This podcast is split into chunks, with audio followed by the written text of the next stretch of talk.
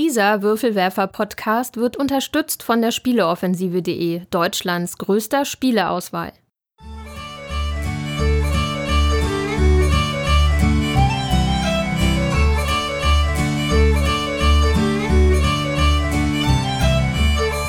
Hallo und herzlich willkommen zur neuen Ausgabe des Großen Wurfs, dem monatlichen Podcast der Würfelwerfer. Wir lieben Spiele und hier sind eure Gastgeber Steffen Rühl, Jutta Wittkavel, Thomas List und Andreas Geiermann.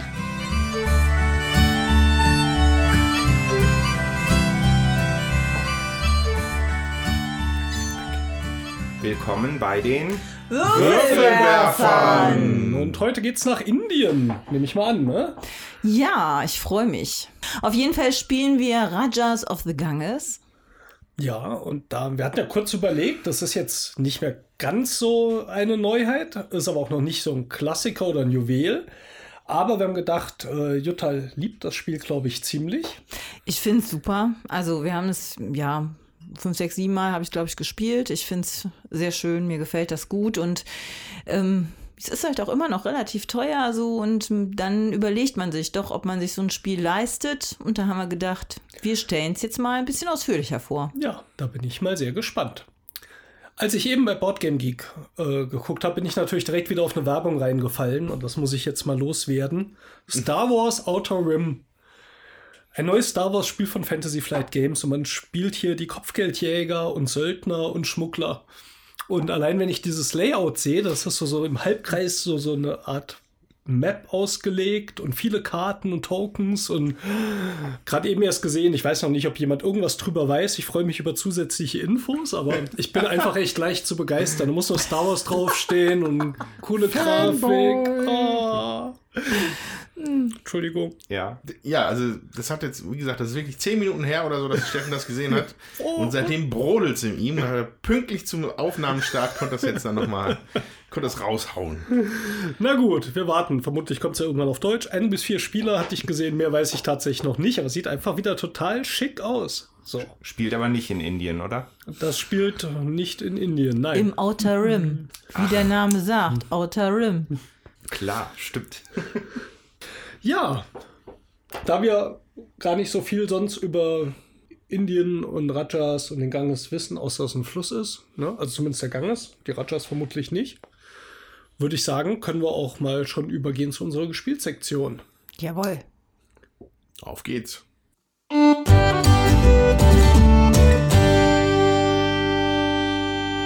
Da würde ich dann tatsächlich doch mal anfangen. Wir haben nämlich an einem Brettspielwochenende teilgenommen und ähm, ja, ich habe, wie mir das auch so gefällt, hauptsächlich Eurogames gespielt und eins davon war Orléans von Rainer Stockhausen aus dem Jahre 2014-15 von DLP Games. Es ist ein ja, ein Sackbauspiel, sag ich jetzt mal. Man hat Plättchen, die man dann in äh, Sack schmeißt, aus dem man dann zieht. Und man muss mm, über Land ziehen und Häuser bauen und Plättchen einsammeln. Man muss gucken, dass man mehr Plättchen kriegt, die man in seinen Sack schmeißt, damit man mehr Möglichkeiten hat, Aktionen zu generieren. Und man muss gucken, dass man überall nicht der Letzte ist, damit man möglichst Siegpunkte kriegt begeistert mich immer wieder. Ich spiele das total gerne, auch wenn äh, ich das häufig schaffe zu verlieren. Also das ist nicht ganz so easy going, wie sich das anhört und es ist natürlich auch glücksabhängig, je nachdem, wie viel oder was man für Plättchen eben dann auch aus dem Sack zieht. Mhm. Die Plättchen sind, glaube ich, so Charaktere, ne? So ja, Berufe genau. oder so. Das ist schon genau. her, dass ich es gespielt habe. Haben es einige Male gespielt. Die Plättchen sind Berufe. Man hat ähm, ja Universitätsmenschen, Ritter, Fischer, äh, so einen schwarzen, hintergründigen, was der macht, Baumeister ist das, glaube ich, und ähm, Handwerker und Bauern und Mönche. Mönche sind die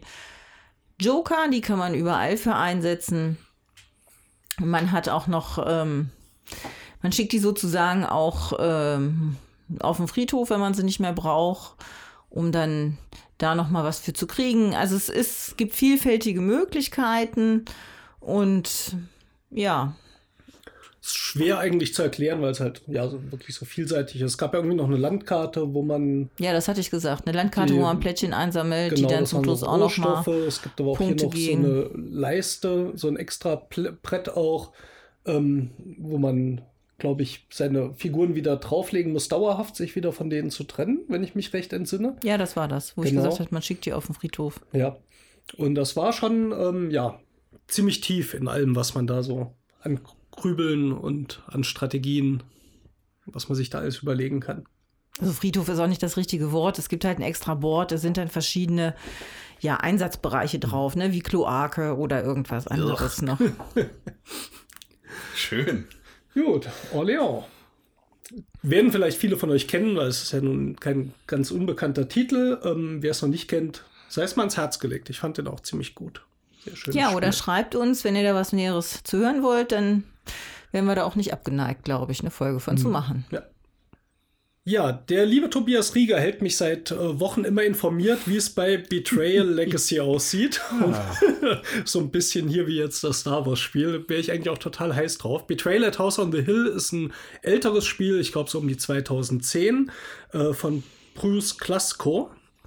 Ähm, Wäre auf jeden Fall eigentlich auch schon Thema bei uns gewesen. Es ist aber auf Englisch und äh, in dem Sinne etwas schwierig. Das werde ich gleich noch ein bisschen äh, besprechen. Jedenfalls durch die ganzen Erzählungen von Betrayal Legacy habe ich jetzt zum Spielewochenende Betrayal at House on the Hill noch mal mitgenommen, das Originalspiel. Also es gab erst das Originalspiel, dann gab es eine Erweiterung, beziehungsweise eine eigenständig spielbare Erweiterung und jetzt das Legacy-Spiel. Und das ursprüngliche Spiel haben wir tatsächlich dann gleich dreimal gespielt am Wochenende.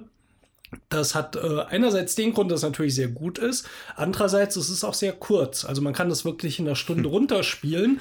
Hat aber so ein bisschen das Flair von Willen des Wahnsinns, sage ich mal. Und ich erkläre mal noch mal kurz, auch wenn wir vor vielen Ausgaben schon mal drüber gesprochen haben, ähm, worum es geht. Und zwar ist das Spiel zweigeteilt. Man startet äh, in so einer Eingangshalle. Das ist einfach so ein Teil, so ein Plättchen, das in der Mitte des Tisches liegt mit allen Spielfiguren. Ähm, es gibt ein Ober- und ein Untergeschoss, das muss man aber erst entdecken, äh, beziehungsweise die Treppe hochgehen. Und im Zug kann man üblicherweise einfach laufen, durch irgendeine Tür gehen, wo noch kein Plättchen liegt, und dann eins aufdecken und passend zum Stockwerk anlegen. Gibt's auch. Keller gibt's auch, genau. Da kommt man aber nur sehr ungern hin. Man Naja, man muss ihn die- ja auch mal entdecken, ne? Ja, naja. Erzähl erstmal weiter. Ja, ähm, üblicherweise ist auf den neu aufgedeckten Plättchen Symbol, dass man eine Karte ziehen muss. Und das beendet dann eigentlich auch den Zug. Also man handelt die Karte noch ab, man findet Gegenstände, man findet Events, da passiert irgendwas. Gruseliges, ganz stimmungsvoll geschrieben. Ist ja manchmal nicht so einfach bei so Events, dass Ja, die auch ja. irgendwie stimmungsvoll sind, aber da passieren echt coole So die Sachen. Klassiker, so blutende Wände oder ein Skelett fällt aus dem Schrank. Ja, oder einfach ein Irre, der auftaucht und sich dir anschließt, dauerhaft so. Dann hast du noch so einen Irren, der mit dir rumläuft und äh, dir, ja, dann nachher meistens auch noch eine Rolle spielt. Und äh, in diesem ersten Spielteil entdeckt man zusammen dieses Haus. Man deckt einfach nur quasi den Spielplan auf und breitet ihn vor für den zweiten Teil des Spiels. Eine der Kartenarten, die man findet, sind nämlich die sogenannte Omen Cards. Und immer wenn man so eine Omenkarte zieht, muss man danach würfeln. Und wenn man niedriger würfelt, mit sechs Würfeln, die jeweils Werte von 0 bis 2 haben, wenn man niedriger würfelt als die Anzahl der Omenkarten, die schon im Spiel sind, dann passiert der Verrat, dann passiert das Abenteuer, der Fluch. Und da trennt sich das Spiel dann die zweite Spielhälfte und basierend auf einer Tabelle, welches Omen man aufgedeckt hat, in welchem Raum man gerade ist, ähm, wird eins von 50 Szenarien ausgesucht. Und zwar schaut man erstmal in der Tabelle, wer ist eigentlich der Verräter. Meistens gibt es einen Verräter. Und der bekommt ein Buch, wo drin steht, hier Fluch 26, lies mal deine Regeln. Die anderen Spieler spielen zusammen gegen den Verräter und lesen dann auch Fluch 26 in dem anderen Heft. Und das bringt komplett neue Regeln, neues Szenario rein und jeder bekommt eine Siegbedingung. Man weiß aber nicht, was die Regeln des Gegenspielers sind. Also von dem der alleine ist und der weiß auch nicht unbedingt, was die Leute machen müssen, die den Fluch verhindern wollen oder besiegen wollen. Und diese, also ohne jetzt zu viel zu spoilern, bei 50 würde ich jetzt äh, in den nächsten 20 Sekunden mal zwei, drei Szenarien kurz sagen. Wenn, wenn ihr das gar nicht hören wollt, hört mal kurz vielleicht weg. 20 Sekunden später geht es dann weiter. Ähm, in einem der Szenarien hat sich zum Beispiel das Haus in irgendeinem Dimensionsstrudel angefangen wieder aufzulösen und man musste entkommen, bevor das ganze Haus weg ist, weil jede Runde Plättchen verschwinden.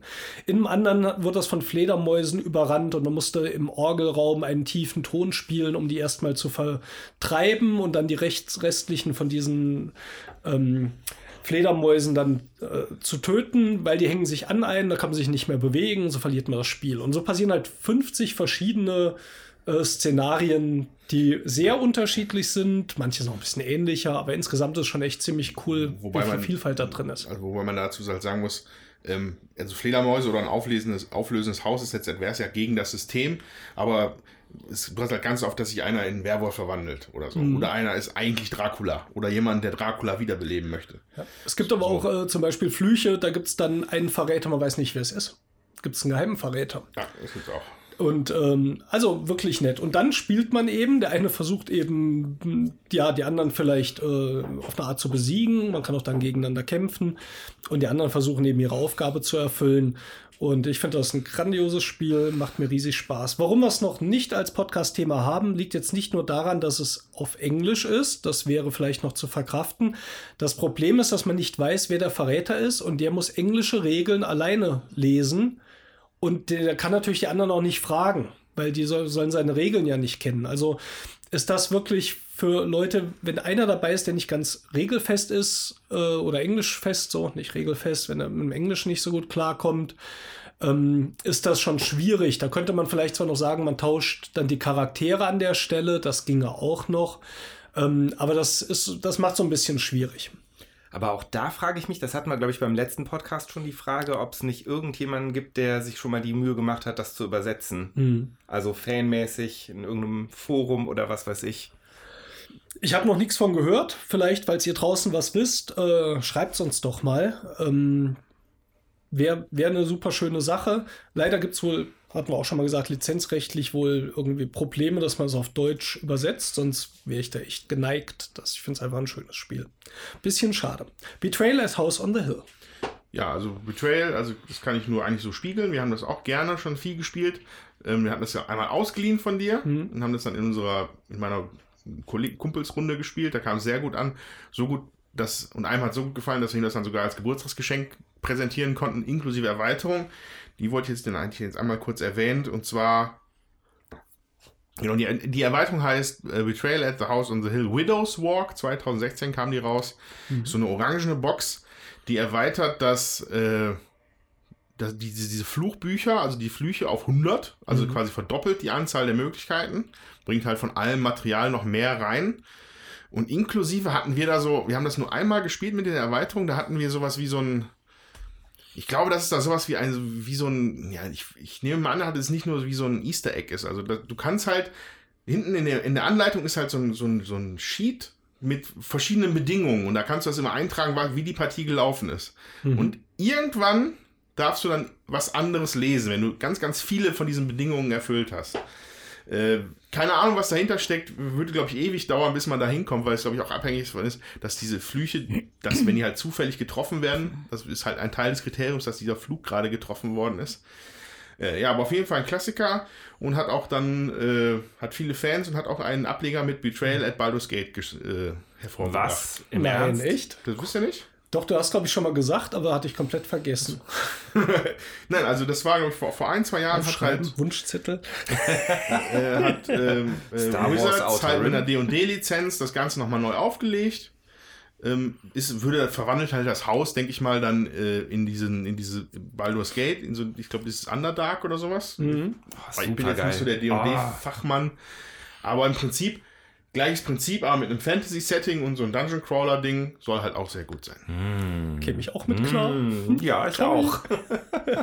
Wobei ich, also ich äh, muss einmal noch gerade sagen, ich erinnere mich an eine Partie, also ich habe das eh, glaube ich, erst zweimal gespielt, das Spiel, und eine Partie mit Julian, die war sehr, sehr schnell vorbei. Das war, ich glaube, das war sogar die erste Partie, die ich gespielt habe. Die war ein bisschen enttäuschend, aber es war jetzt, glaube ich, nicht repräsentativ. Da lief, glaube ich, für den Verräter alles perfekt.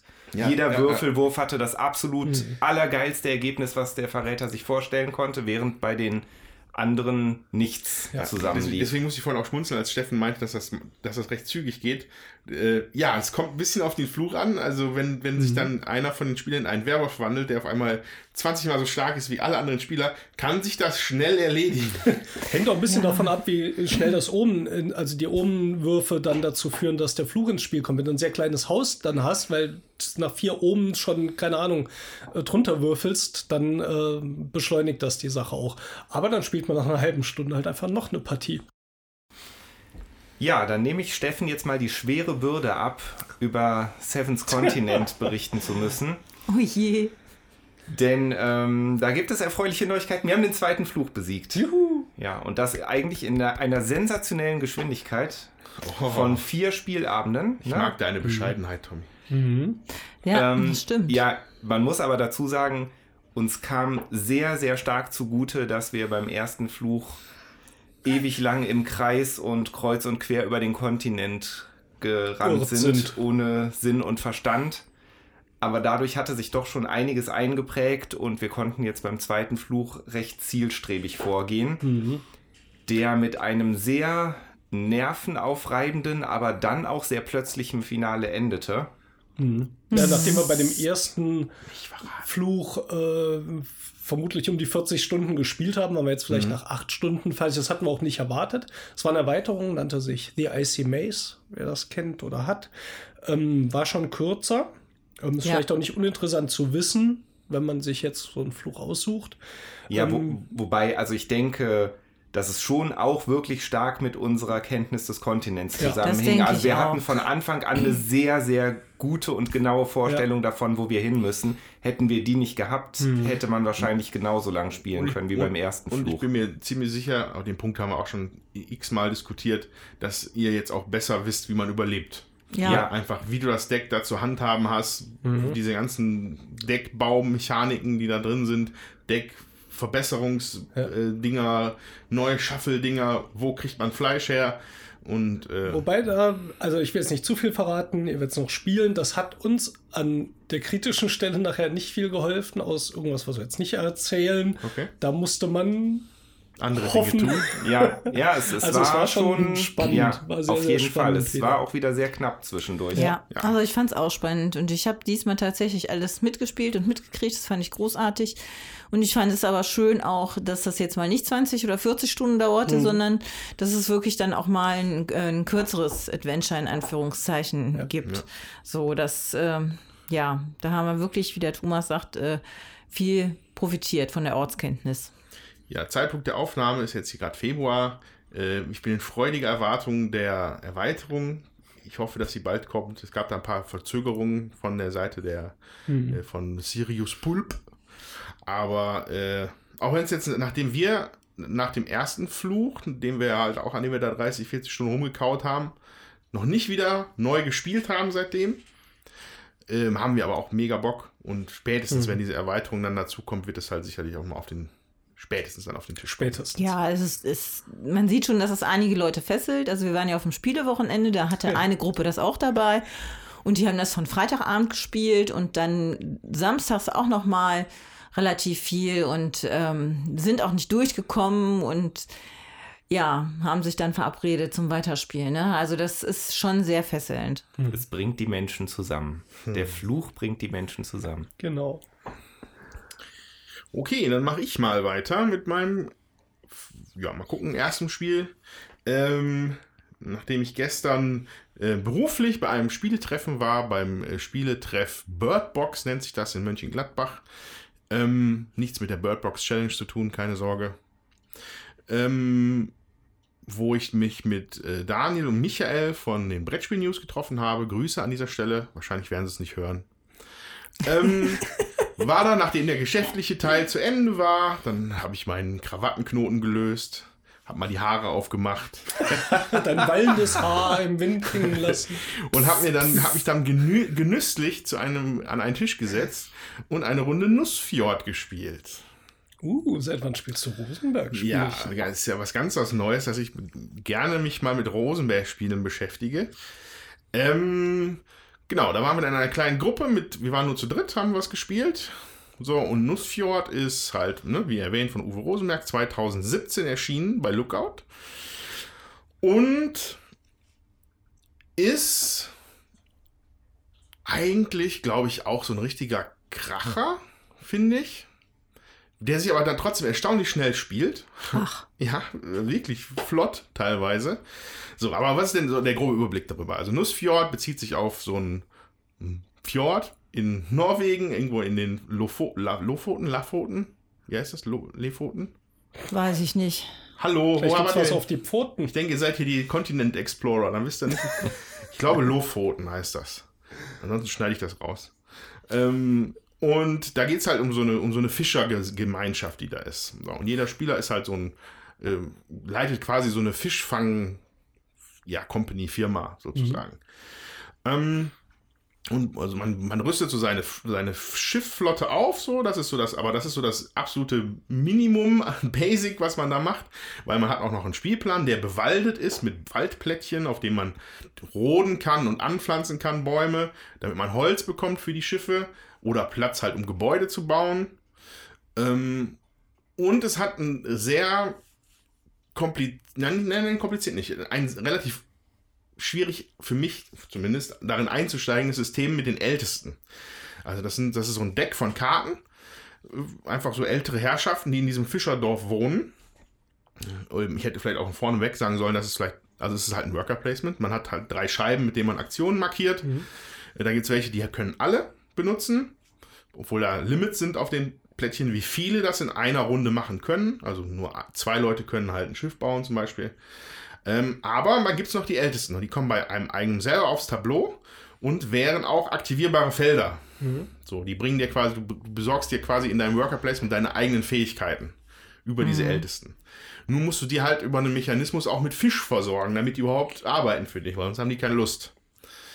Ähm, und sehr viele Details in dem Spiel, die ich jetzt hier nicht ausbreiten werde. Ich könnte sie, obwohl das gestern war, habe ich jetzt schon das Gefühl, das wird schon wieder ein bisschen diffus, die Regeln. Das weiß, ich weiß nur, dass es mir sehr, sehr gut gefallen hat. Ähm, Es hat ganz viele kleine Mini-Holz-Fisch-Token. Fand ich sehr, sehr goldig. Ähm, und, ähm, äh, und ja, und ja, Tommy? Gibt es was zu puzzeln? Nein.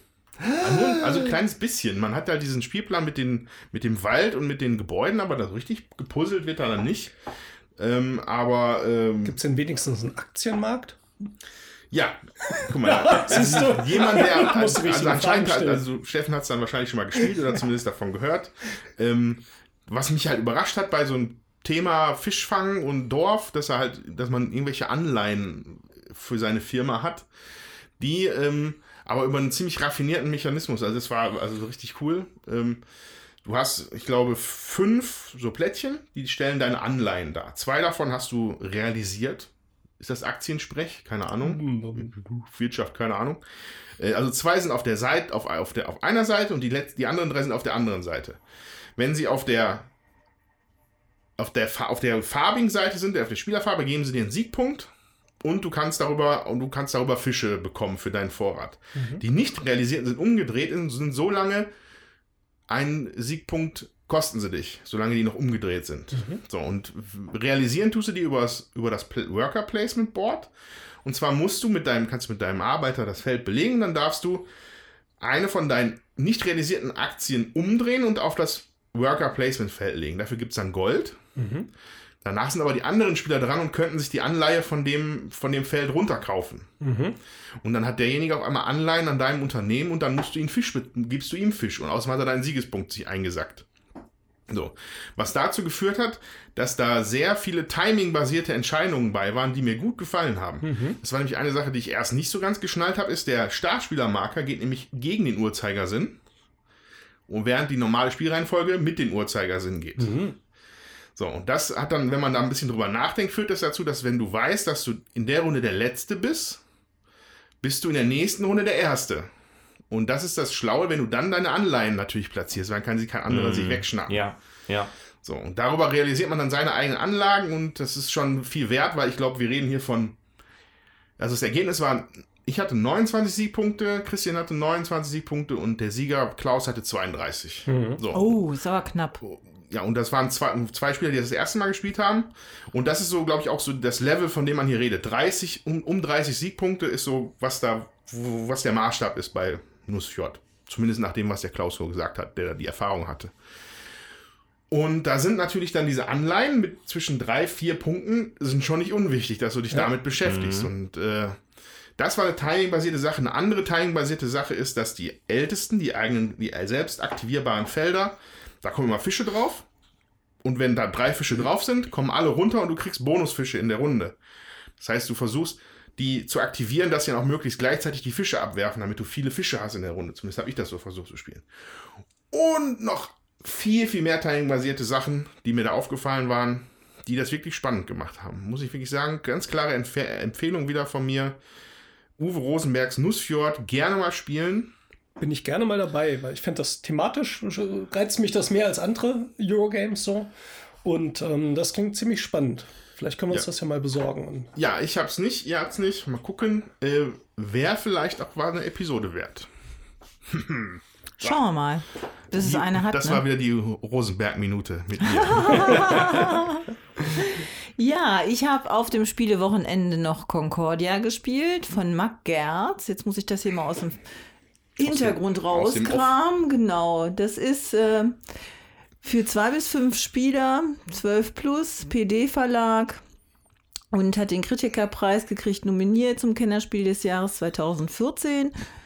Ja, und das auch zu Recht. Also es ist schon ein Kennerspiel. Auch wieder ein Worker Placement, wo man versucht, Waren gut möglichst umzuschlagen, Karten zu sammeln, Siegpunkte zu generieren, sein Lager zu füllen und zu leeren und zusätzliche Miepel aufs Tableau zu bringen. Ähm, hat mir wieder sehr gut gefallen. Wir haben das schon länger nicht gespielt und ähm, ja, muss ich sagen, ähm, ich würde es gern öfter spielen. Also ich finde es schade, dass das so selten hier auf den Tisch kommt, aber wir können ja auch nicht alles spielen. Das ist natürlich wieder ja. wahr. Ähm, ja. Wir können nicht alles spielen. Nee, wir können nicht alles spielen. Aber ähm, man raus. kann es nur versuchen. Ja, hat mir gut gefallen. Und äh, es ist halt auch immer wieder anders, weil bestimmte Plättchen einfach aufs Tableau sortiert werden müssen und das verändert halt jedes Mal. Ähm, ja auch das Spiel etwas. Ja, das ähm, reicht, finde ich, auch schon für Abwechslung irgendwie aus. Ich finde, man merkt jetzt so bei unserer Spielauswahl, dass wir schon ein bisschen zurück sind, auch nochmal Sachen aus dem Regal zu nehmen, die ja. länger schon da liegen. Ähm, Weil es einfach, ja, man läuft hier durchs Regal und denkt, ach, ach, und das haben wir schon lange nicht mehr und das haben wir schon lange nicht mehr gespielt. Und in den letzten Wochen und Monaten haben wir da doch öfters mal wieder zugegriffen. Concordia habe ich jetzt nicht mehr gespielt. Ich habe es aber auch noch in relativ guter Erinnerung. Man breitet sich ja auch aus auf einer Landkarte im Mittelmeerraum ja. äh, mit interessanten Entscheidungen. Ähm, wir hatten ja auch hier nochmal das ähm, Navigator. Navigator gespielt, was mir sehr gut gefällt, auch aus dem PD-Verlag, auch in auch so einer schönen Mac großen Box. Mac genau. Ähm, schön, dass wir die auch noch mal, ja, einfach aus dem Regal ziehen. Ich hoffe, für euch draußen ist das auch interessant. Wir haben relativ viele Rückmeldungen ja immer bekommen. Ähm, wir, ja, dass wir öfters mal auch noch alte Klassiker und unsere Juwelen und was auch immer ähm, schon länger im Regal liegt, auch mal vorstellen. Wir hoffen, dass euch das natürlich auch so gut gefällt, auch wenn es nicht mehr die aktuellsten Titel sind. Aber das sind echt auch Concordia, sehr schönes Spiel, viel zu wenig gespielt. Ja. Und dann habt ihr sogar noch einen Berg an Mystery Games hier. Ja, ja. Die, die kommen wir auch gar nicht dazu, die abzuarbeiten im Moment, weil hier wirklich äh, andere Sachen Vorrang haben. Angefixt durch Betrayal at House on the Hill wollten wir noch äh, in dieser Richtung noch ein bisschen was Komplexeres spielen und ich hatte Fury of Dracula eingepackt. Das ist schon lange her, der große Wurf Nummer 8, unser Halloween-Special damals mit Fury of Dracula, mhm. kam endlich mal wieder auf den Tisch. Kommt selten auf den Tisch, weil es einfach sehr lange dauern kann. Also kann ja auch schon so vier, fünf Stunden dauern. Diesmal waren wir relativ schnell durch mit zweieinhalb bis drei Stunden.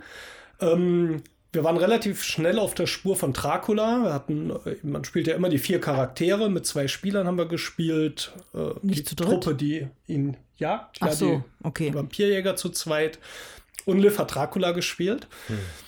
Und das war diesmal so ein bisschen eine seltsame Partie. Ähm, erstmal so grundsätzlich ist das ja dieses Scotland Yard oder Mr. X Prinzip. Das heißt, man weiß nicht, wo auf diesen ganzen Strecken, in den ganzen Orten sich Dracula gerade versteckt hält. Ähm, und man läuft einfach ähm, durch die Gegend, durch auf der Europakarte, sehr stimmungsvoll gemacht. Und Dracula legt allerdings vor sich immer eine Karte aus in so einer sieben Karten umfassenden Reihenfolge oder Reihe, ähm, wo er gerade langläuft und verschiebt diese Karten danach, wenn er in die nächste Stadt geht. Und wenn man dann diese Spur kreuzt, dann deckt er die entsprechende Karte auf und dann weiß man, ah, vor vier Zügen war er in Wien. Oder unser Dracula hat sich irgendwie für Köln entschieden. Ich weiß nicht, woran das liegt. Gute Einkaufsmöglichkeiten. Ja, genau. Wahrscheinlich. Dann sind wir also dieser Spur gefolgt und haben tierisch auf die Fresse bekommen. Ständig. Uns haben die Vampire, die er da auf seiner Spur hinterlassen hat, also rund gemacht ohne Ende. Wir hatten kaum noch Lebenspunkte. Und dann hatte ich irgendwie den Verdacht, könnte jetzt in Wien sein und bin da hingezogen und hatte ihn quasi im ersten Kampf besiegt was relativ ungewöhnlich war. Man musste ihm 15 ja. Schadenspunkte machen.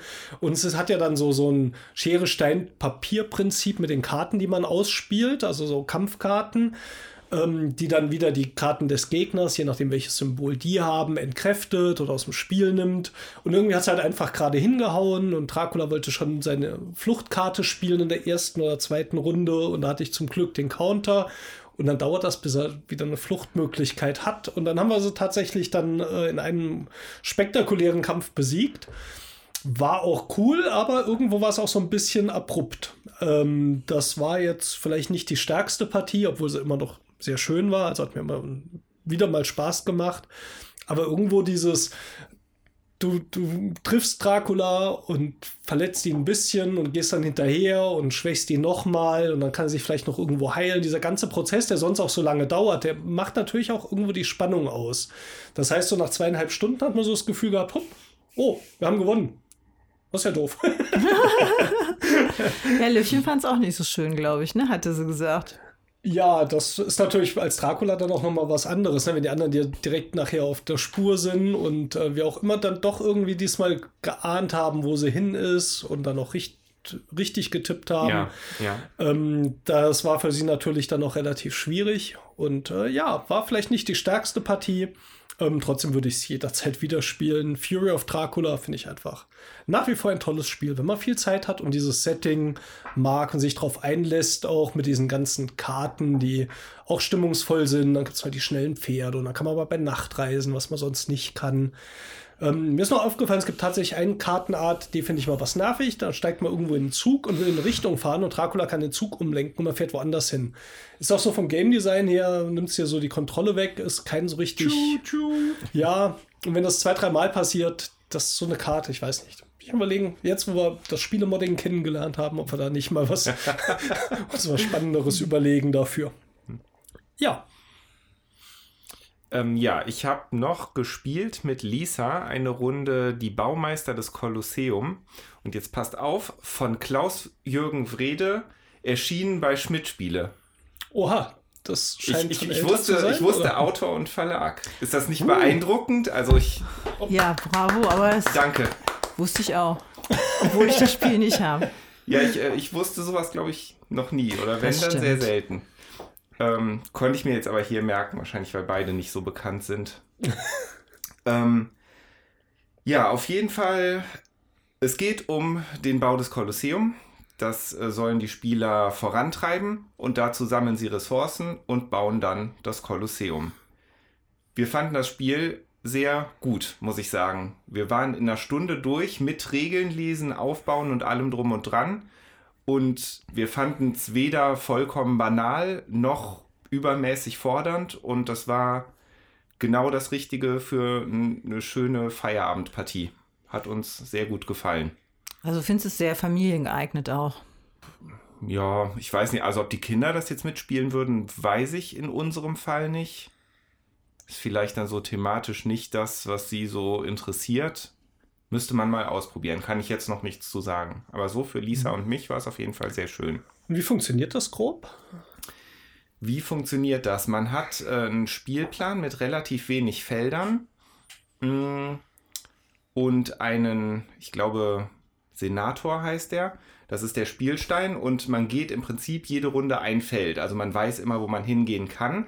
Man hat aber die Möglichkeit, auch schon mal mehr Felder zu gehen, aber da ist halt auch die Zahl immer begrenzt, wie viel man weitergehen, also wie viele Felder man mehr gehen kann.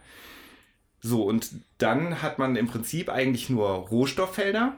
Da kann man sich ähm, ein neues Rohstoffteil nehmen. Es gibt, glaube ich, vier Rohstoffe, wenn ich mich nicht irre.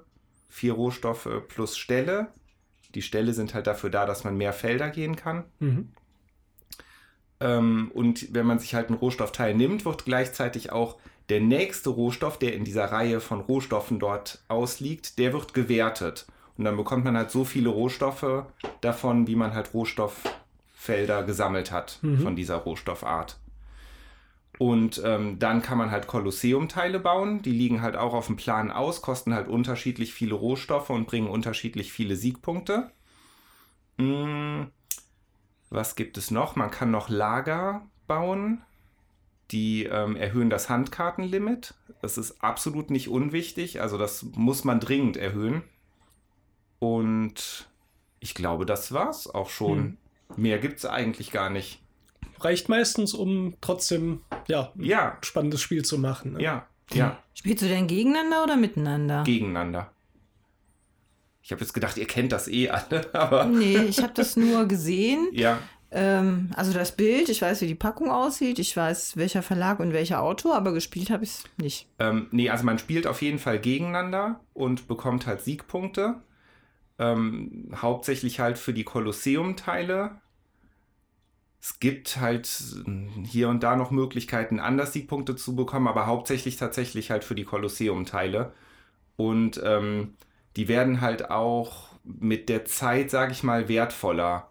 Kosten dann natürlich halt auch mehr, um die zu bauen. Ne, also insofern, man hat schon natürlich einen Fortschritt im Spiel. Das eigene Reich wächst ja auch, man hat mehr Rohstofffelder und dementsprechend werden dann halt auch die Kolosseumteile teurer und wertvoller. Können wir ja mal spielen. Ja, habe ich auch gerade gedacht, auch für, für Dienstag. Dienstag, ne? Mhm. Ja, ja, ja. Wenn eh nicht immer so viel Zeit ist. Ja. Ja, also muss man sich auf jeden Fall nicht das Gehirn für verknoten. Mhm. Okay, dann äh, mache ich auch noch mal eins. Und zwar, nachdem ich jetzt äh, Zwei-Spieler-Version und jetzt auch mal in eine Vierspieler-Partie konnte ich damit spielen, äh, fühle ich mich jetzt etwas sicherer, um, um mal von Azul, die Buntglasfenster von Sintra zu sprechen. So, Azul ist ja wohl in aller Munde wahrscheinlich äh, mittlerweile gewesen, der erste Teil. Und äh, Ja, sag mal, Azul ist jetzt, also es steht Azul drauf, quasi. ähm, ist letztes Jahr dann zu Essen erschienen. Ich habe da leider kein Plätzchen in der Gattern-Con, sonst hätte ich es mir auf der Messe schon gerne angeguckt. Jetzt haben wir es dann im Nachgang, haben wir es dann, haben wir es dann gekauft und ein bisschen gespielt. Und das erste, was mich halt da gefreut hat, ist, auch wenn Azul draufsteht, fühlt sich das jetzt nicht zwingend an wie Azul. Also es spielt sich schon ein bisschen anders. Äh, zumindest in einem Maße, der, der, der mir rei ein, ein Maß, das mir reicht, um das halt also als eigenständiges Spiel zu sehen. So, der Kernmechanismus ist der gleiche. Ne? Es gibt so diese, diese, diese Workshop-Plättchen, Ja, diese Plättchen, Werkstattplättchen, wo, wo eben die wo vier, wo vier, wo vier Mhm. Klötzchen draufkommen. Äh, nachdem jetzt der Graf Azul sein Badezimmer gefliest hat, anscheinend in Azul, macht er jetzt die Fenster rein, weil es sind nicht mehr diese, diese Marmorfliesen oder ne, Marmorfliesen, aber diese, diese Kacheln sind es nicht mehr, sondern es jetzt sind so durchsichtige Glassteine, mit denen man halt so schöne Kirchenfenster verziert. So, und der, Sp- ähm, man hat auch wieder einen eigenen Spielplan. Der ist diesmal aber aus Einzelteilen zusammengesetzt. Man hat acht so Leisten, in denen immer fünf so äh, Platzierstellen sind. Was ist denn gut? Was sagt man denn für Slots in Deutsch? Sockel. Äh, pf- Sockel. Mal Ja, Sockel. Fensterteile. Fensterteil. Jedenfalls Platz für fünf Stück davon. Ähm, davon acht Stück nebeneinander. Und unten drunter hat man nochmal so eine, so eine andere Leiste, die für die Punktewertung wichtig ist. So, ähm, dazu hat jeder Spieler noch einen Pöppel, der sich der Glaser nennt. Also alle müssen, also auch hier da draußen, bildliche Vorstellungskraft ist jetzt nötig. ähm, der Glaser, den stellt man oben über eine von den Leisten, erstmal ganz links fängt man an. Und wenn man dann Azul-mäßig sich ein Set von Glassteinen genommen hat, gilt es, die einzubauen in seine Glasfenster. Man darf immer in der Reihe, wo der Glaser steht und alle Reihen rechts davon, darf man Sachen anlegen. Ähm, wenn man, das, wenn man die Reihe nimmt, wo der Glaser gerade steht, dann ist das soweit okay. Wenn man eine davon rechts nimmt, dann wandert der Glaser rüber und dann darfst du erst da reinbauen. Das heißt, in der nächsten Runde darfst du links davon nicht mehr bauen erstmal. Was dazu führt, dass du nach einer Zeit irgendwann eine Runde aussetzt, indem du den einfach zurücksetzt. Okay. So. Äh, Was schon mal ein großer Unterschied ist zu Azul, wo du immer ziehen Ja. musst. Hier hast du die Option, zumindest einmal auszusetzen.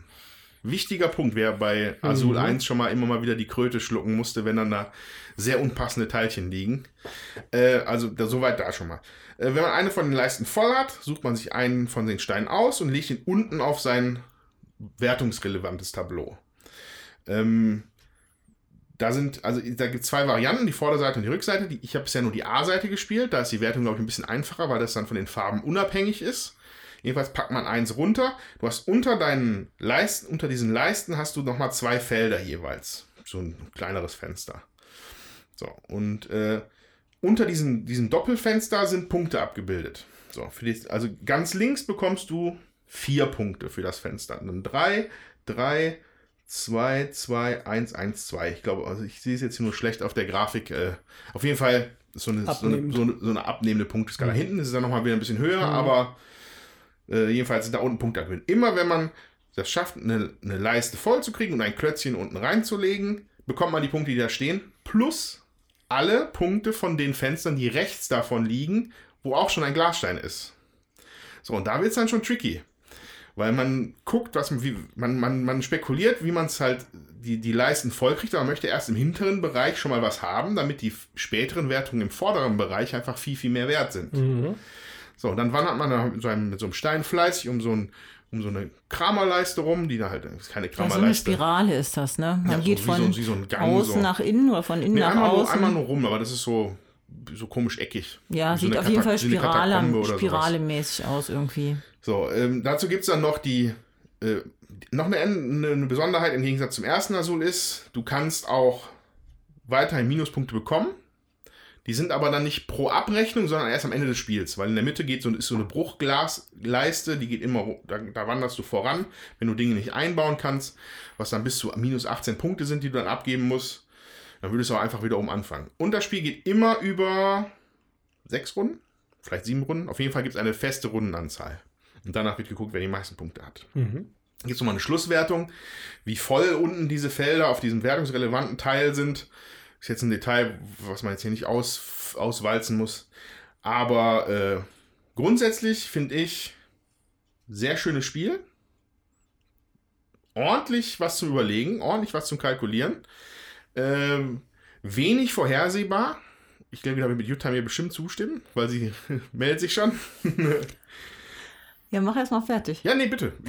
Ja, also ich habe das ja auch gespielt, leider nur einmal auf dem vorletzten Spielewochenende und ähm, es hat mir deutlich besser gefallen als Azul, weil ich einfach fand, ich habe mehr Entscheidungsfreiheit, mehr Möglichkeiten. Ich glaube, wir haben auch direkt mit der B-Seite gespielt, dass die Farben, Da musst du, glaube ich, die gleichen Farben unten wieder zusammenbringen. ja, ja, genau, auch noch extra Punkte bringen.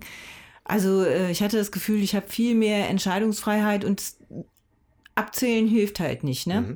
So, also während ich bei äh, Azul Teil 1, sag ich jetzt mal, äh, mit Zählen viel erreichen konnte, ist halt dann bei die Buntglasfenster von Sintra, da kann ich eben auch gucken, okay, dann marschiere ich mit meinem Pöppel halt weiter und baue die Steine da ein. Das bringt mir dann nachher, wenn ich nachher wieder nach vorne irgendwas einbaue, dann auch nochmal Siegpunkte und so. Da ist es deutlich taktischer. Also würde ich über, über dein Familienspiel Pöppel auf jeden Fall hinausgehen. Ja, also ich, äh, ich finde es auch wirklich gut. Ähm, ich weiß noch nicht, ob ich es jetzt besser als das erste Azul finde. Einfach nur, weil ich die einfach sehr unterschiedlich finde und beide gut sind für mich. Äh, ich, ich mag auch das Spielgefühl vom ersten Azul, weil das, das spielt sich ein bisschen flotter und fluffiger, auf jeden Fall, finde ich, so in den ersten Partien bildet sich ab, weil du bist schon am, am Grübeln bei Sintra. Also man muss schon, muss man schon gut gucken. Ähm, aber grundsätzlich finde ich den, den Mechanismus tatsächlich, also den finde ich bei Sintra ein bisschen raffinierter, dass du oben diesen Glaser hast, der dann wieder festlegt, wo du was machen kannst und unten, dass diese Reihe dann sich halt, dass du die Wertung da beeinflussen kannst, indem du einfach erstmal schon mal hinten baust. Aber wenn du hinten baust, kannst du natürlich nicht vorne bauen, weil dann erst der Pöppel zurück müsste. Das ist so ein, so ein Schieben hin und her von wirklich einer spannenden Sache und gefällt mir sehr gut, muss ich sagen. Bringe ich mal mit oder so. Ja, würde ich mich sehr freuen. Genau, also Azul, Buntglasfenster von Sintra, Michael Kiesling, Michael Kiesling, Plan B. Plan B. Viel Spaß damit. Jetzt auf nach Indien. Auf nach Indien. Ich bin gespannt. Ich auch. Bis gleich. Bis gleich.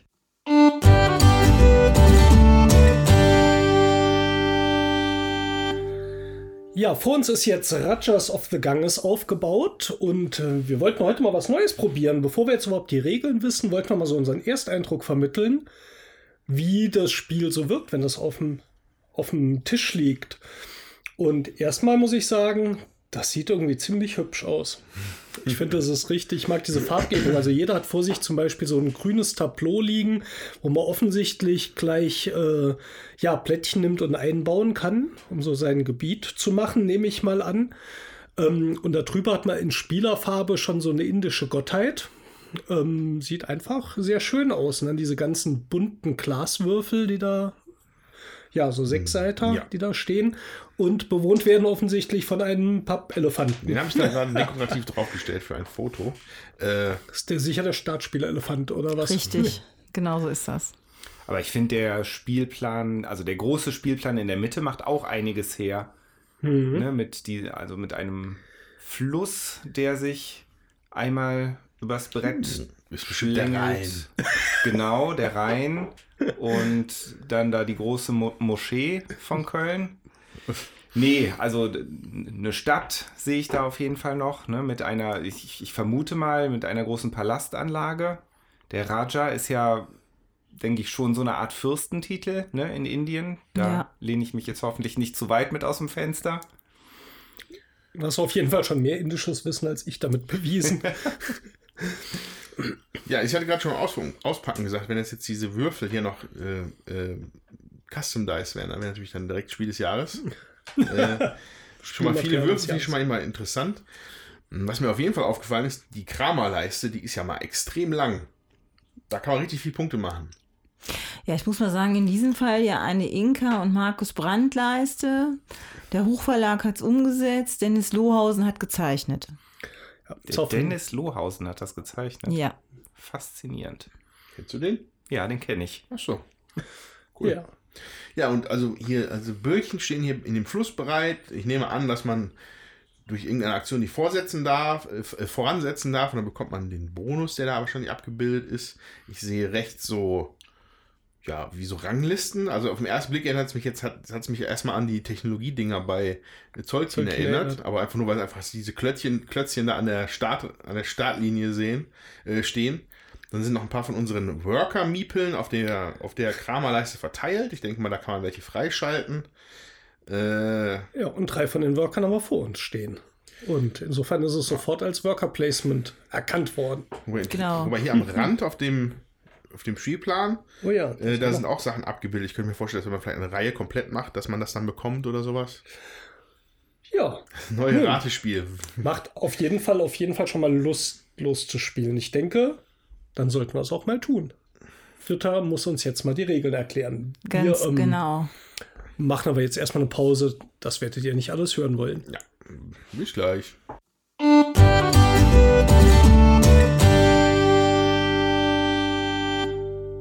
Ja, wir haben für euch ähm, Rajas of the Ganges gespielt von Inka und Markus Auch ein Brandt. bisschen für uns. Ja, für auch- uns auch. Für uns auch. Für Jutta vor allen Dingen. Das ist das erste Mal, dass ich überhaupt bei diesem Spiel gewonnen habe. Echt? So lange wie ich das schon spiele, ganz echt. Dann Für mich, für mich war es das doppelt. erste Mal, dass ich bei diesem Spiel verloren habe. Das du hast das auch erste so. Mal gespielt. Ja, haha. das stimmt. Das ist auch total selten, dass du mal wirklich letzter bist. Das stimmt.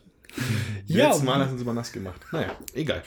Worum geht's bei Rajas of the Ganges? Äh, Ich schicke mal voraus, das ist äh, schon relativ komplex, weil es viele ähm, Spielbereiche hat. Ich versuche mal so, ohne jetzt zu sehr ins Detail zu gehen, zumindest den Überblick zu geben, aber wird schon vermutlich ein bisschen länger sein. Erstmal, jeder Spieler beginnt mit drei Arbeitern, die er einsetzen kann, wie man das von Worker Placement Spielen kennt. Die Besonderheit ist allerdings hier, dass man äh, am Anfang Würfel in vier verschiedenen Farben schon hat, jeweils einen, und man muss immer so einen Arbeiter zusammen mit einem farbig passenden Würfel einsetzen. Meistens, nicht immer, manche Felder kann man auch einen Arbeiter einsetzen, aber oft braucht man auch einen farbig passenden Würfel. Ein zentrales Spielelement ist ja dieses Spielertableau, das man vor sich hat, wo man ähm, ja teils so Plättchen anlegen kann, äh, die Wege drauf gezeichnet haben und die beinhalten zwei verschiedene Sachen, nämlich Paläste und Märkte. Äh, Die Paläste geben dem Spieler Ruhm, während die Märkte ihm Geld geben. Und das führt gleich mal zur Siegbedingung. Es gibt quasi äh, zwei Leisten in diesem Spiel, die gegeneinander laufen. Ähm, Eine Geldleiste und eine Ruhmleiste. Und der Spieler, der es schafft, äh, quasi seine Steine, dass die sich kreuzen, also wenn sie sich begegnen auf der und auf der Ruhmleiste, der gewinnt das Spiel.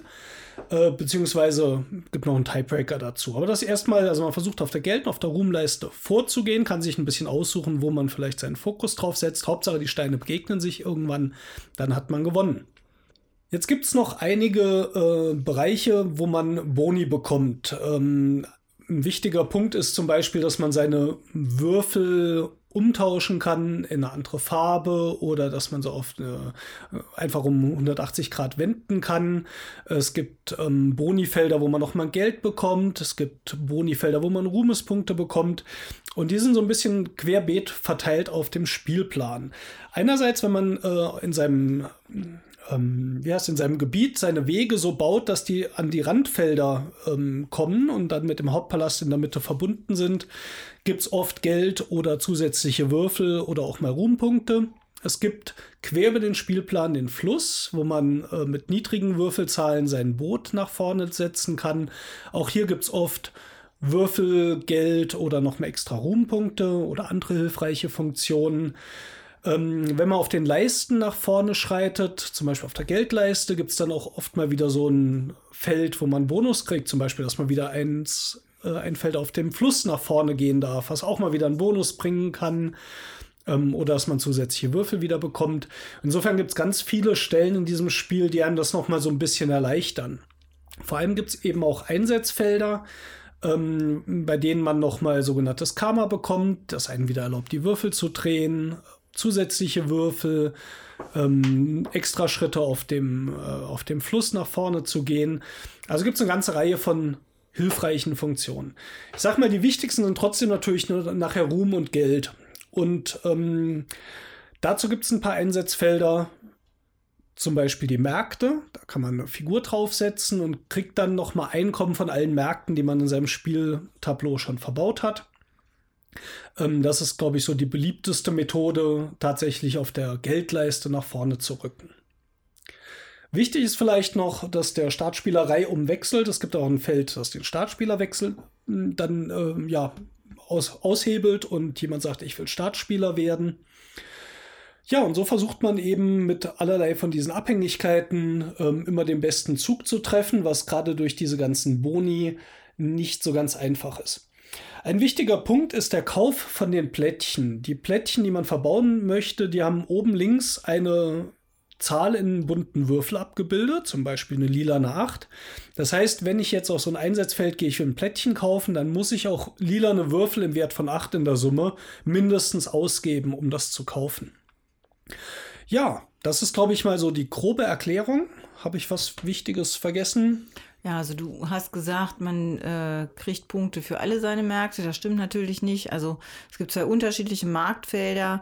Äh, bei dem einen heißt es, man kann drei unterschiedliche Märkte werten. Da muss man auch drei unterschiedliche Märkte werten und kriegt dafür die Summe an Geld. Oder man wertet ähm, eine Sorte mag und dann kann man die aber nur so häufig werten, äh, wie der Würfel das anzeigt. Also wenn ich sechs Märkte, sag ich mal, Seide habe und ich habe aber nur einen Fünfer Würfel, kann ich auch nur fünf Seidenmärkte werten und dafür ja, ich Geld kriegen. die Details jetzt absichtlich ein bisschen weggelassen, auch dass manche Einsatzfelder noch Geld kosten, weil ich dachte, das erstmal so vom Erklären wird es, glaube ich, sonst zu, zu schwierig. Schwierig. zu verstehen. Also ich habe jetzt nicht alle Details erklärt, sondern immer so den, den groben Überblick. Ja, wenn man jetzt so anfängt zu spielen, ähm, könnt ihr euch jetzt gerne hier mit am Feedback beteiligen, ist ein zentraler Punkt und der gefällt mir eigentlich auch ganz gut, ist, dass man sich darum kümmern muss, äh, dass man genug Würfel hat. Also Ja. man, äh, das ist ein ganz wichtiger Punkt, man startet eben mit vier Würfeln, einer in jeder Farbe und man muss relativ früh sich darum kümmern, dass man wieder Würfel nachbekommt. Es gibt so Felder, da darf man sich zwei Würfel in einer beliebigen Farbe aussuchen. Es gibt Felder, da kriegt man, wenn man Arbeiter einsetzt, einen Würfel von einer bestimmten Farbe. Es gibt andere Felder, muss man Würfel von einer Farbe abgeben, um zwei von einer fest definierten anderen Farbe zu bekommen. Da kann man zum Beispiel einen lila und zwei grüne tauschen. Genau, und da ist vielleicht noch ein ganz, ganz wichtiger Punkt. Dieses ähm, Feld jetzt zum Beispiel, wo man zwei beliebige Würfel bekommt. Da braucht man halt zum einen einen Würfel mit einer 2, um dieses Feld überhaupt nutzen zu können. Zum anderen ist es aber auch so, sobald da jemand für diese Runde seinen Arbeiter drauf platziert hat, können die anderen das nicht mehr nutzen, Ja. was natürlich auch eine sehr wichtige Mechanik Das, ist. das wäre mein Punkt gewesen, noch, also was Steffen halt gesagt hat, dass er die Kosten weggelassen hat von den Feldern. Äh, die meisten auf dem Spielfeld sind nur von einem Spieler besetzbar, genau. ähm, mit der Ausnahme von diesen ganz einfachen, dass man halt einfach einen Würfel bekommt, da könnten dann zumindest zwei drauf. Ansonsten, ähm, der Bauplatz und der Hafen, da ist immer viel Betrieb, da steigen die Kosten dann mit, je länger man da wartet sozusagen. Genau, da gibt es also für jeden eigentlich genug Felder, muss man fast sagen, aber die kosten halt dann 1, 1, 2, 2, 3, 3, 4, 4 Geld oder so. Da ähm, ist das dadurch so ein bisschen gebalanced. Ja, aber normal ist ein Feld, ein Männchen. Ne? Also auch da, wo, äh, wo ein, man sich einen Würfel holen kann ohne Kosten, da sind halt zwei Felder. Und wenn die beiden Felder besetzt sind, dann ist halt auch Feierabend. ja. Ja. Und also ich würde auch auf jeden Fall sagen, dass das Würfelmanagement erstmal so ein ganz, ganz zentrales Thema ist. Wobei, wobei, da würde ich dann direkt sagen, wie sehr kann man halt Würfel managen? So. Das ist halt, du kannst halt die Farben managen.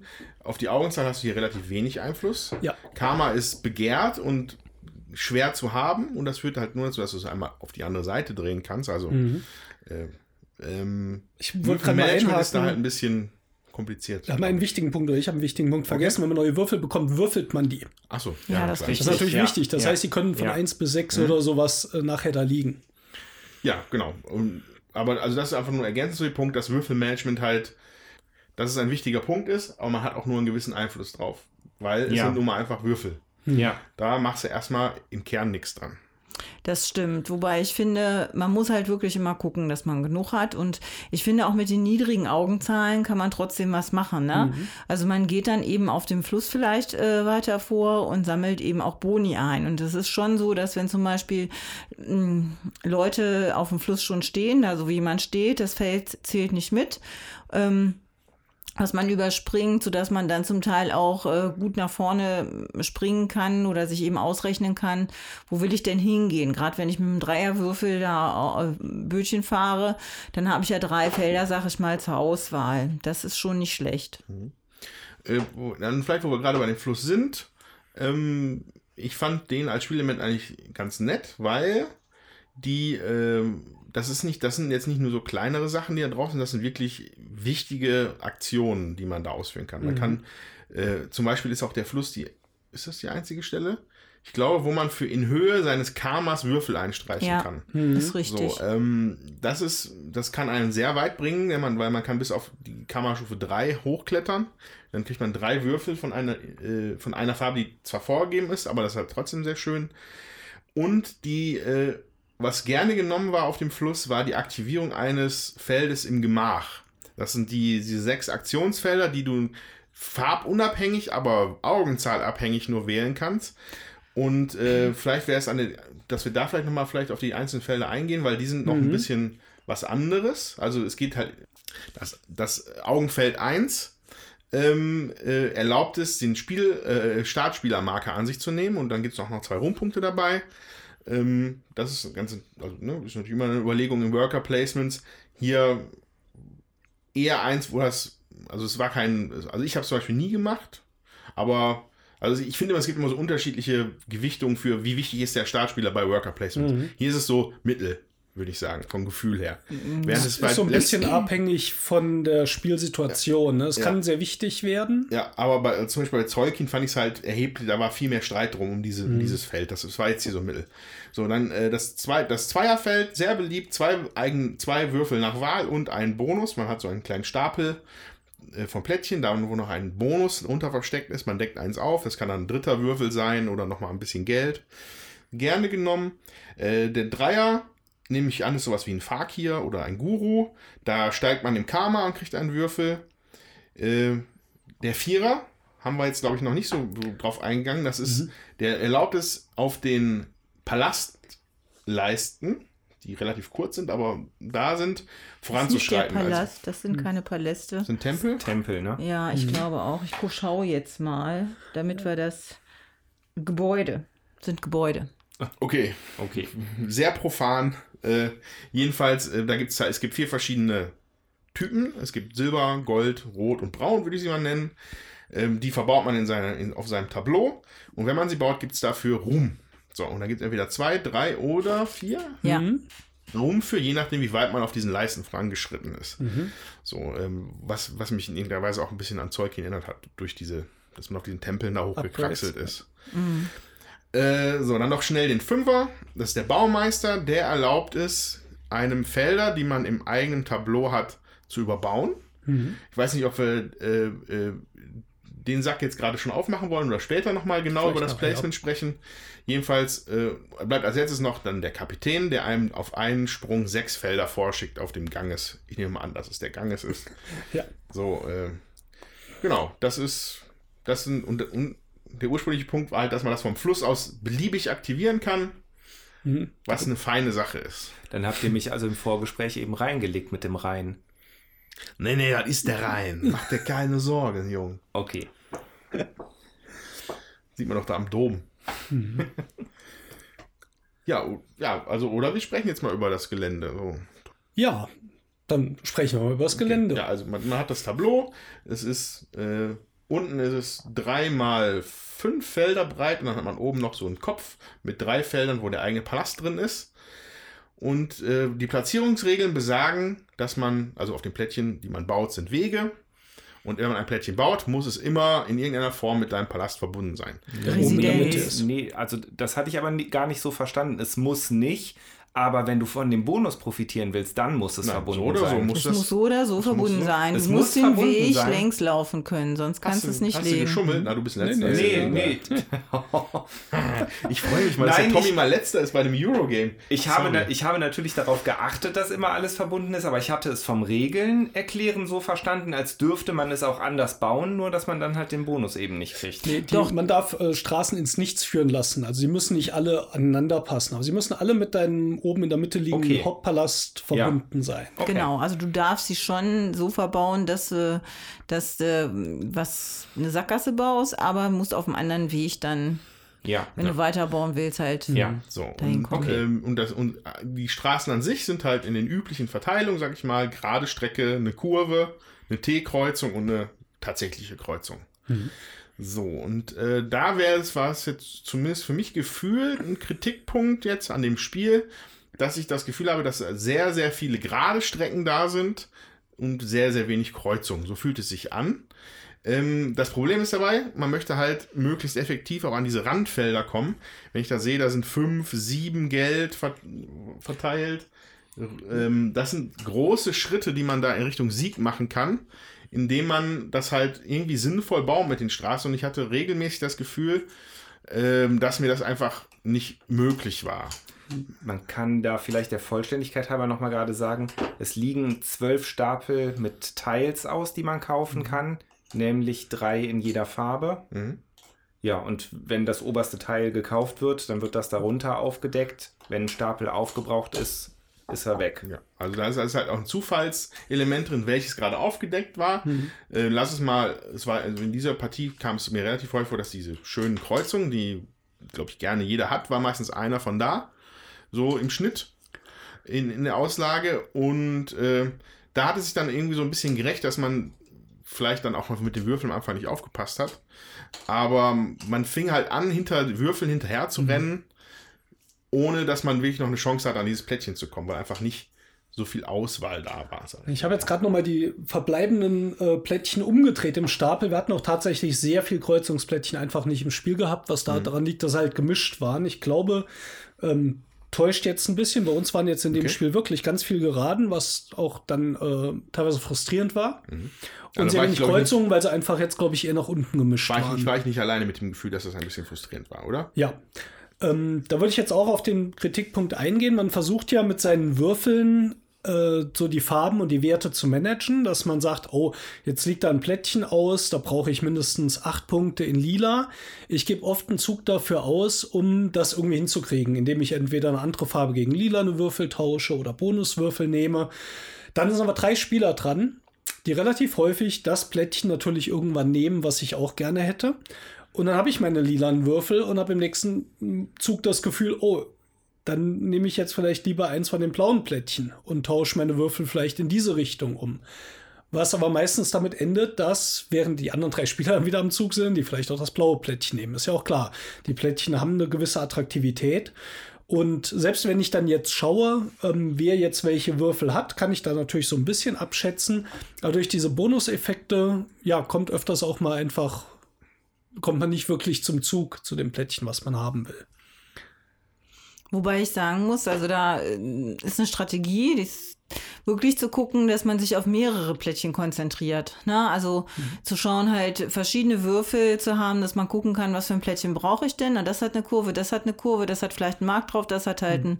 einen, Tempel drauf, so und ähm, eben auch bei den Mitspielern zu schauen, ne? was, was für Würfel haben die denn noch liegen und zu mhm. gucken, okay, dann äh, muss ich mal gucken, dass ich von der und von der Farbe nehme, damit ich eventuell dann äh, auch das Plättchen kriege, was ich möchte. Ja, aber wenn ich jetzt dann meine zwei Würfel, die ich mir nehmen darf, auf zwei Farben aufteile, dann ja. reicht ja meistens, weil ich würfel sie ja, nicht unbedingt dann äh, der Wert, um das Plättchen zu kaufen. Und dann gibt es halt schon so Situationen. Ein Würfel reicht in der Regel eh nicht. Nee, meistens, ja. die liegen ja schon, gehen ab fünf los, sechs, die kriegt man ja, mit einem Würfel, aber dann gibt es halt auch acht, vier, Es gibt ein paar Viererplättchen. Geht ab das vier sind, los, die günstigsten. Ja. Die sind aber auch geraden. Die sind dann gerade, mit denen kannst du okay. meistens nicht viel anfangen. Ja, ja. Also interessanter, musst du schon so acht bis zu zehn Punkten ausgeben. Ähm, wenn du dann aufteilst, ist das schwierig. Und selbst wenn ich jetzt gucke, und das hatte ich im Spiel auch gehabt und das fand ich äußerst frustrierend, ich habe einen guten Zug, ich kriege zwei Bonuswürfel, ich kriege dafür noch drei Geld, ich komme mit dem Geld über ein Bonusplättchen, ich darf mir noch einen dritten Würfel nehmen, ich will dieses siebener blaue Plättchen haben, ich nehme mir drei blaue Würfel, würfel die und würfel halt eine sechs in der Summe. Dann ist das einfach klar, kann ich die anders verwenden, aber dann Ah, das, das war, fand ich dann einfach auch äh, was frustrierend, weil dann spielst du auf sowas, äh, machst einen relativ viel Aufwand und dann hängt dann doch ein relativ großer Glücksfaktor damit dran. Und wie gesagt, selbst wenn ich dann drüber würfel, kann es trotzdem sein, dass auf der anderen Seite natürlich mir jemand zuvorkommt und es wegnimmt. Ist legitim. Aber dann habe ich so an zwei Stellen schon so dieses Glücksmoment, wo in, insbesondere beim Kaufen der Plättchen mich das an diesem Spiel schon ordentlich gestört hat. Da mhm. fand ich, an diese Plättchen würde ich gerne mal einfach rankommen. Und das fand ich sehr schwierig. Wobei du jetzt auch nur eine Partie gespielt hast, ne? Also, das muss man auch sagen. Ich habe ja jetzt ja mehrfach gespielt und ich habe jetzt einfach festgestellt, ähm, dass natürlich viel über die Plättchen läuft. Ich äh, gucke hier auch mein Tableau an, im Gegensatz zu denen meiner Mitspieler. Ich habe halt relativ viele Teile verbauen können und habe auch relativ viele Boni bekommen. Mhm. Und das ist eben auch wichtig, ne? Dann zu gucken, okay, dann äh, nehme ich zu schauen, was, was kann ich nehmen. Ich habe jetzt auch viele, äh, also Fünfer, Sechser Plättchen, Vierer Plättchen, um wirklich zu gucken, okay, da kriege ich irgendwie eine Verbindung hin. Ja. Ähm, auch wenn es mir vielleicht von den Sachen, die auf dem Plättchen selber drauf sind, im ersten Moment gar nicht so viel bringt, habe ich trotzdem dann durch diese, also es gibt auch Sechserplättchen mit einer Kreuzung und einem Tempel drauf, dann habe ich die halt auch genommen, um dann eben zwei ähm, Boni abzugreifen an den Eckfeldern. Das ist natürlich wichtig. Mhm. Ja, das war mir auf jeden Fall auch irgendwann relativ früh im Spiel schon mal aufgefallen, dass du da ziemlich mit den Teilchen nach vorne geprescht bist. Also da hatte ich vielleicht drei liegen und du, weiß ich nicht, sechs oder sieben. Ähm, ich wollte aber auch noch mal kurz auf äh, deinen Eindruck eingehen, Steffen, denn da hatten wir ja auch im Spiel schon mal kurz drüber gesprochen. Also ich hatte eigentlich doch das Gefühl, dass man immer mit seinen Würfeln was machen konnte. Mhm. Ähm, und das hat sich für mich eigentlich recht fluffig so angefühlt jetzt im Spiel, muss ich sagen. Ich meine, zwischendurch grübelt man natürlich mal und klar passiert immer mal was, was einem nicht so gepasst hat. Aber das hatte mich jetzt im Spiel nie so gestört. Auf der anderen Seite muss man natürlich sagen, dass ich weit abgeschlagen letzter geworden bin. Ähm, ja, was mich auch noch interessieren würde, aber Andreas, du willst was dazu sagen? Ja, oder? also ich, ich würde sagen, man kann mit dem Plättchen was, mit jedem Würfel was anfangen mit einer Einschränkung, weil hier zum Beispiel bei diesem eine Farbe in zwei Würfel von einer anderen Farbe tauschen, ja, könnte man, wenn der Würfel nicht gut geworden ist in der Farbe, aber mit zwei in einer anderen Farbe orientierst du dich komplett um, was theoretisch Ja. die Plättchen in Zukunft angeht. ja, da, klar. So, insofern ja. ist das gerne mal raus vom Thema, dass man da immer was mitmachen kann. Der, die Gemächer sowieso sind sehr schwierig, die zu treffen, dann, wenn man sie gerade möchte. Und ja, der Hafen macht dann den Braten auch nicht unbedingt fett. ja, also der für aber noch einer der verlässlicheren Punkte ist, hatte ich so das Gefühl. Ne?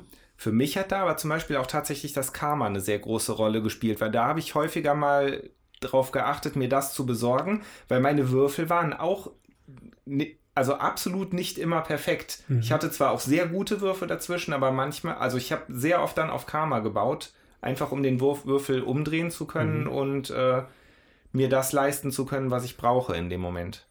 Zu dem Karma hatte ich äh, das Problem, die Karmafelder sind relativ schwer zu erreichen.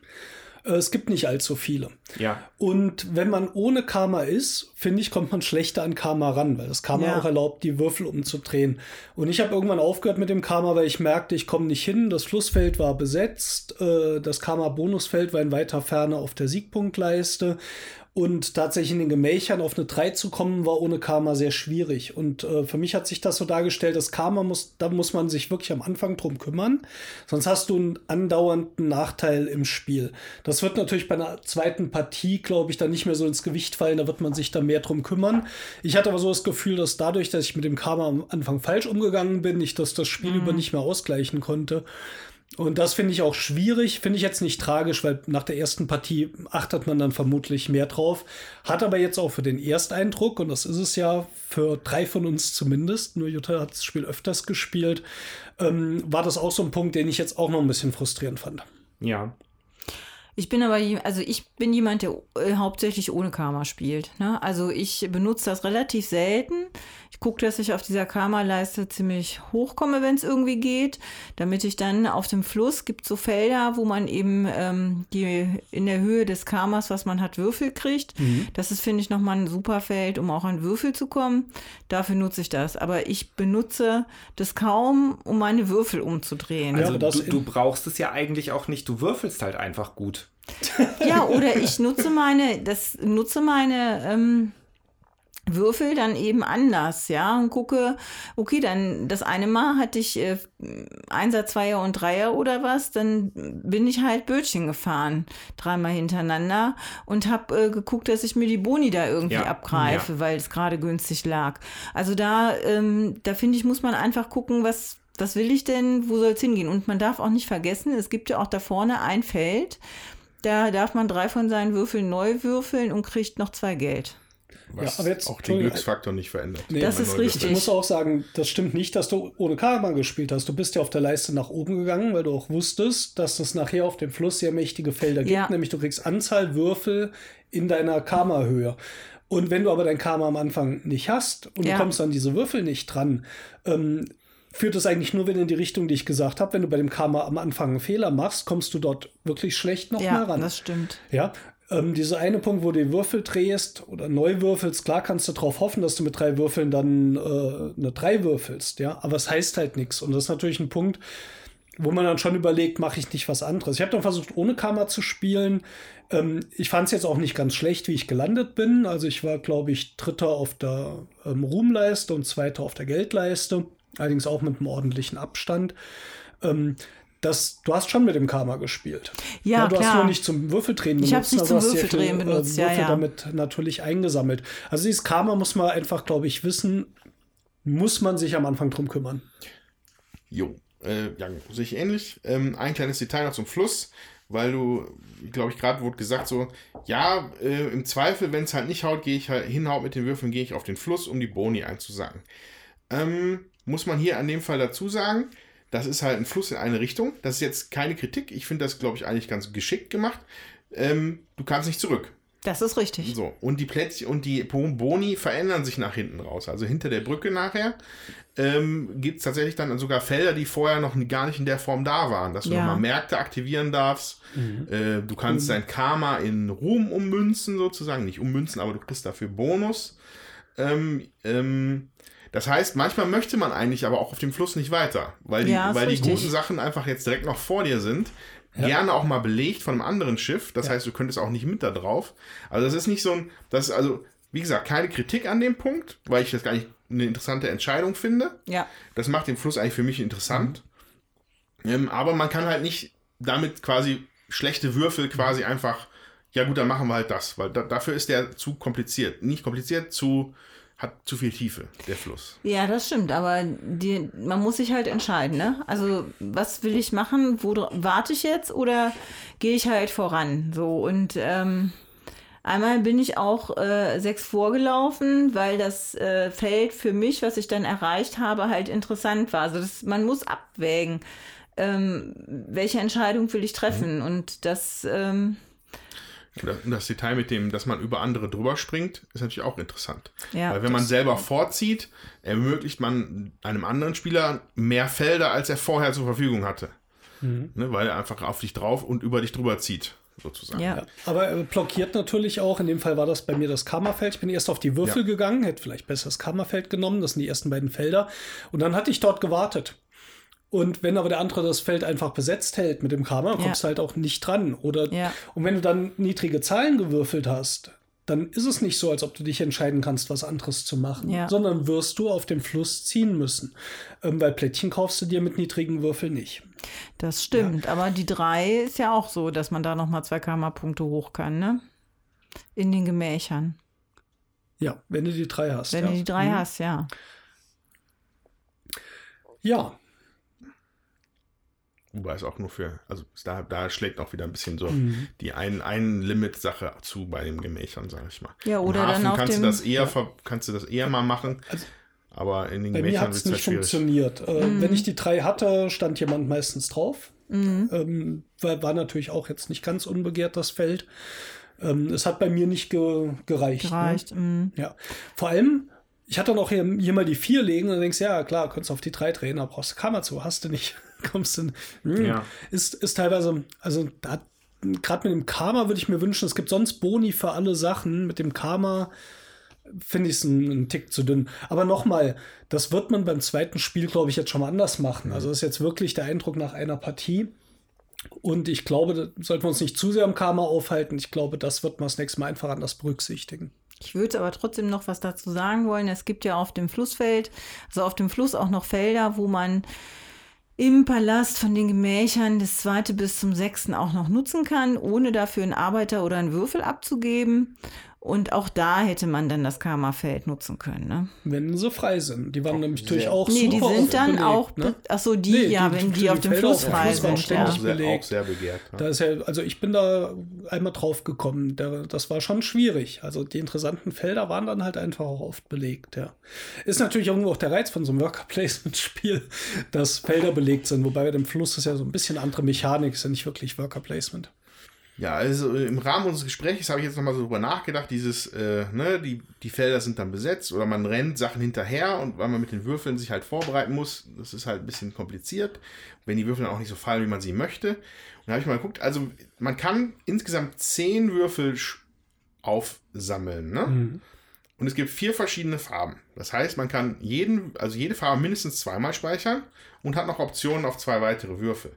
So, das hatte ich vorhin noch nicht so betrachtet. Aber zwei Würfel einer Farbe müssten im Schnitt reichen, um eigentlich alles zu bauen. So, Wenn du auf man, Würfel kommst. Wenn man nicht ganz, genau, wenn du halt, wenn du halt Mhm. das schön ausstattest am Anfang. Vielleicht tatsächlich war es jetzt der Fehler in der ersten Partie, wirklich nicht einfach genug Würfel zu haben. Mhm. Das ist natürlich, ist natürlich reizvoll, sich schön die, die leckeren Früchte abzupicken, indem man einfach seine Würfel schon weggibt, ist vielleicht aber nicht ideal dafür. Äh, weil, also, ich, das, da bin ich jetzt gerade drauf gekommen, auf diesen Punkt, dass es halt wirklich, eigentlich, eigentlich hast du genug Platz. Wir haben ihn nur nicht genutzt, also ich habe ihn nicht genutzt. Ich war immer relativ knapp mit Würfeln. Ähm, ich weiß nicht, wie das bei euch war. Zehn Würfel hatte, glaube ich, nie jemand, oder? Nee, aber ich hatte, glaube ich, mal äh, sieben oder acht. Also Also ich habe ich hab jetzt nicht gar nicht so genau drauf geachtet, aber ich würde behaupten, ich hatte maximal mal sieben.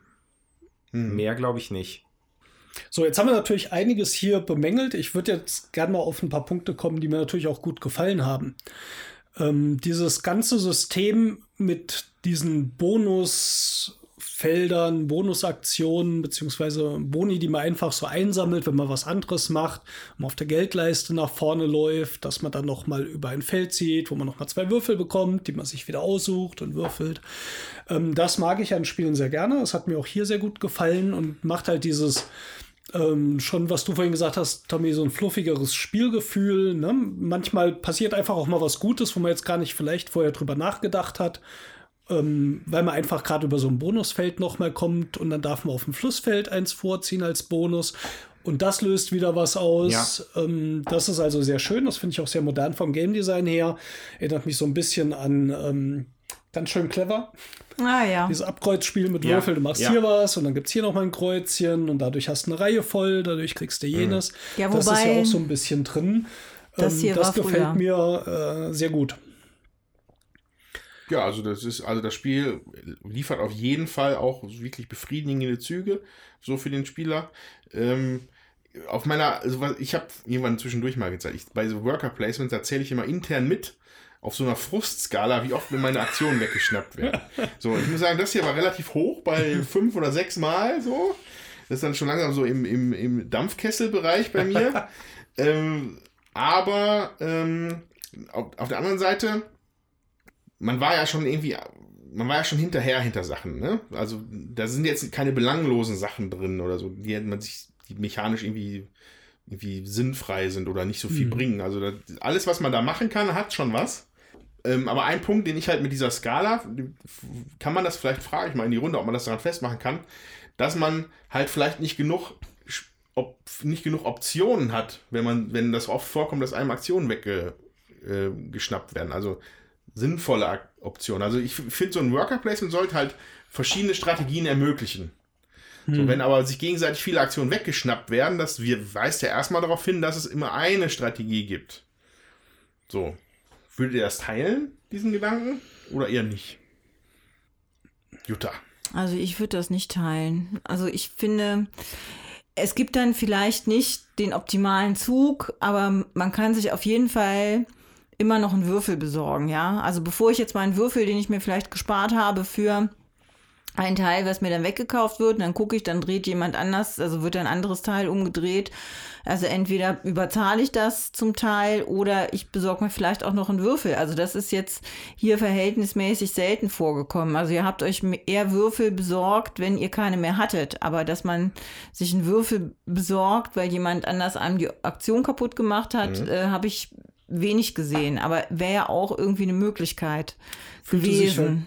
Fühlte sich halt nie sonderlich wertig an, einen von den drei Männchen am Anfang dafür auszugeben, einen Würfel zu kriegen. Muss ich sagen, erscheint mir eher auch unattraktiv. Ja, verstehe ich. Aber wenn ich das Gefühl habe, ähm, es geht nicht. Oder dann eben auch tatsächlich in die Gemächer zu gehen. Also zum Beispiel diese vier hat kaum jemand genutzt. Ne? Dann wirklich aufzuleveln, äh, die Gebäude und drei Geld zu nehmen. Weil Geld ist auch echt knapp äh, in diesem Spiel. Ja, ich weiß, eh, ich habe ewig da hinten, äh, also ähm, mit dem Geld hingegangen weil ich gar nicht, ähm, ja, weil ich dann viel gebaut habe und ähm, wenig Geld erstmal reingekommen ist. Und äh, das macht sich dann, sag ich mal, auch bemerkbar. Also ich sehe das eigentlich ähnlich wie Jutta. Ich hatte auch nicht das Gefühl, zu wenig Optionen, Möglichkeiten zu haben. Ähm, es gibt aber, also es gibt trotzdem eine Sache, ich frage mich nämlich, ob ich im zweiten Spiel, es ist jetzt reine Spekulation, ob ich da großartig was anders machen würde.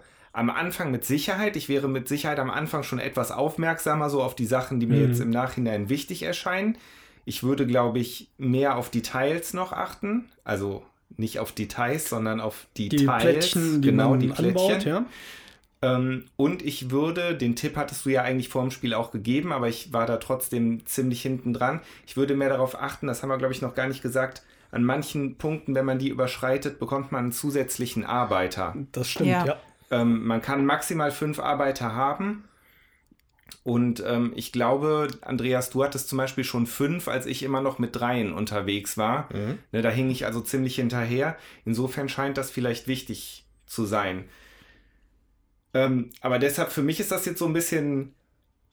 Ich, ich frage mich halt, ich habe jetzt eine Partie gespielt, habe gnadenlos verloren, hatte trotzdem vom Spielen her ein gutes Gefühl und frage mich jetzt so ein bisschen, wie wäre es bei einer zweiten Partie? Jutta, du hattest ja vorher auch schon mal gesagt, dass es bisher eigentlich bei jeder Partie so war, dass einer vorangeprescht ist und ziemlich deutlich gewonnen hat. Dass zum Beispiel nie dieser Tiebreaker, dass mehr als ein Spieler in Geld und Ruhm gekreuzt haben, Ne, Zumindest. d- dass, dass das noch nie zum Tragen kam. Ja, also und das deutet für mich ja schon so ein bisschen darauf hin, als wäre es in dem Spiel häufig so, dass jemand voranprescht und eigentlich ziemlich deutlich den Sieg davon trägt. Und da frage ich mich halt schon, ähm, ist das dann, ja, woran liegt das? Kann ich mich persönlich in dem Spiel noch verbessern? Kann ich da meine Taktiken verbessern, um halt meine Chance zu gewinnen erhöhen? Oder ist es doch ein großer Glücksfaktor? Also es war zumindest in den Spielen, die ich bisher gespielt habe, so tatsächlich so, dass das äh, nicht vorgekommen ist. Ich glaube, man muss wirklich gucken, dass man, äh, dass man sein Brett voll kriegt, dass man seine Boni ähm, alle kriegt oder möglichst schnell auch an die Boni kommt. Und ähm, wirklich die Ränder eben verbaut, die Mitte erstmal außer Acht lässt, guckt, dass man wirklich Plättchen nimmt, dass man an seine Boni kommt und da irgendwie weiterbaut. Das ist auf jeden Fall deutlich, ist wichtig. Ja, ist die Frage, ob wir vielleicht hier einfach einen Fall haben, wo, äh, wo man vielleicht von Win More spricht. Dass der, der als erster gut aus dem Start kommt, einfach, einfach dann den, den Sieg einfach auch gut nach Hause bringen kann. Klar, das kann halt mit ein paar guten Würfelwürfen, glaube ich, hier schon eine Rolle spielen. Also gerade wenn ich zum Beispiel die passenden drei Märkte bekomme, um auf der Geldleiste nachher vorzugehen. Ich hatte zum Beispiel einer dieser Märkte, der mir fehlte, gab es hier nur zwei. Äh, war schwierig dann ranzukommen. Da musste ich wirklich mit diesem, ich wechsle die Würfel in die entsprechende Farbe und hoffe, er ist noch da. Hat dann nicht immer funktioniert. Das hat dann auch schon eine Weile gedauert, bis ich dann diesen dritten Markt bekommen hatte. Ähm, da kann natürlich jemand anderes, der da vielleicht äh, schneller die Auswahl hat, Startspieler ist, eventuell hoch genug würfelt, da glaube ich schon ein bisschen vorpreschen. Also ich würde fast sagen, wenn hier jemand äh, deinen Vorteil kommt, ich weiß nicht, ob es an diesen Boni und dass, dass einen das so viel bringt, hängt, sondern ich glaube, das kann auch schon daran hängen, dass man eben gut würfelt.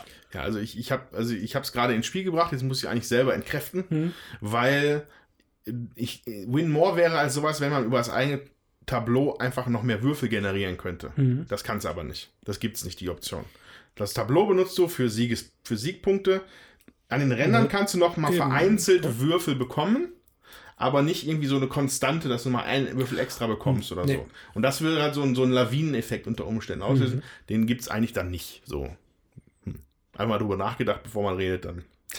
Es, es ist natürlich eingebaut am Ende des Flusses. Da ist ähm. Das, also nicht, dass der, der gewinnt, nach vorne geht, aber das Ende des Flusses ist so aufgebaut, dass es noch mal Geld und Ruhmpunkte gibt, um das Spiel, glaube ich, dann auch zu beenden. Ähm, das ist eingebaut, aber es hängt nicht am führenden Spieler. Ähm, prinzipiell finde ich das auch nicht schlecht, wenn einer dann vorne liegt und gewinnt. Dann würde ich es fast aber ein bisschen ins Verhältnis setzen zur Spielzeit. Ich fand, wir haben mit vier Spielern hier relativ flott gespielt.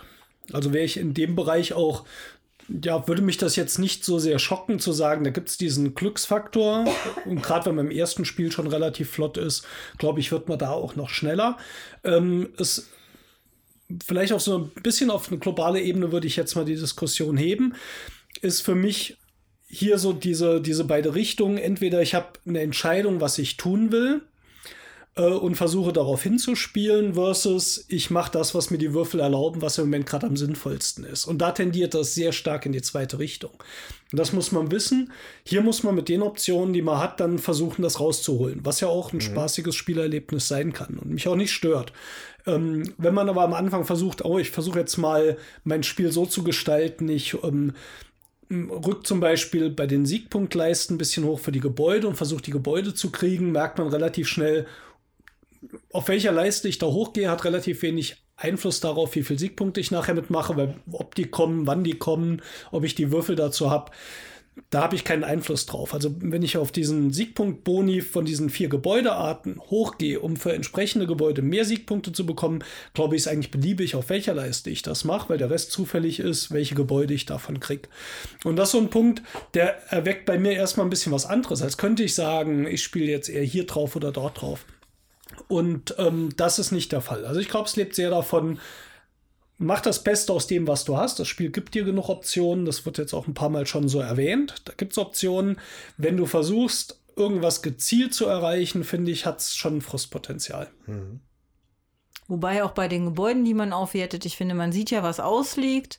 Und ähm, dann kann man schauen, was, was will ich denn für Plättchen haben, wo will ich hochgehen, wie viele Plättchen liegen davon überhaupt aus und wie sind meine Chancen da dran zu kommen. Und dann macht es am meisten Sinn, natürlich bei den Gebäuden hochzugehen, ähm, die auch eben am meisten ausliegen. Ne? Also, und das äh, muss ich sagen, habe ich ja relativ häufig gemacht. Beziehungsweise ich bin nur auf zwei Gebäuden eine Stufe hochmarschiert. Und das waren dann eben auch die Plättchen, die ich genommen habe. Und wenn ich dann die äh, Auswahl habe zwischen einem ähm, Gebäude, äh, wo ich vier Ruhmespunkte oder drei Ruhmespunkte kriege, dann mhm. schaue ich natürlich, dass ich das nehme, wo ich vier Ruhmespunkte kriege. So, weil das ein ja. Ruhmespunkt sind zwei ähm, Felder auf der Geldleiste. Das ist schon üppig. War ja auch mein Versuch. Also ich hab, bin ja dann extra bei den mhm. Türmen hier hochgegangen auf die Vierer. Ähm, aber ich habe nachher nicht die Option gehabt, mir einen Turm zu kaufen. So, ja. War einfach halt nicht von den Gegebenheiten, die die Würfel jetzt auch gebracht haben, äh, drin gewesen. So.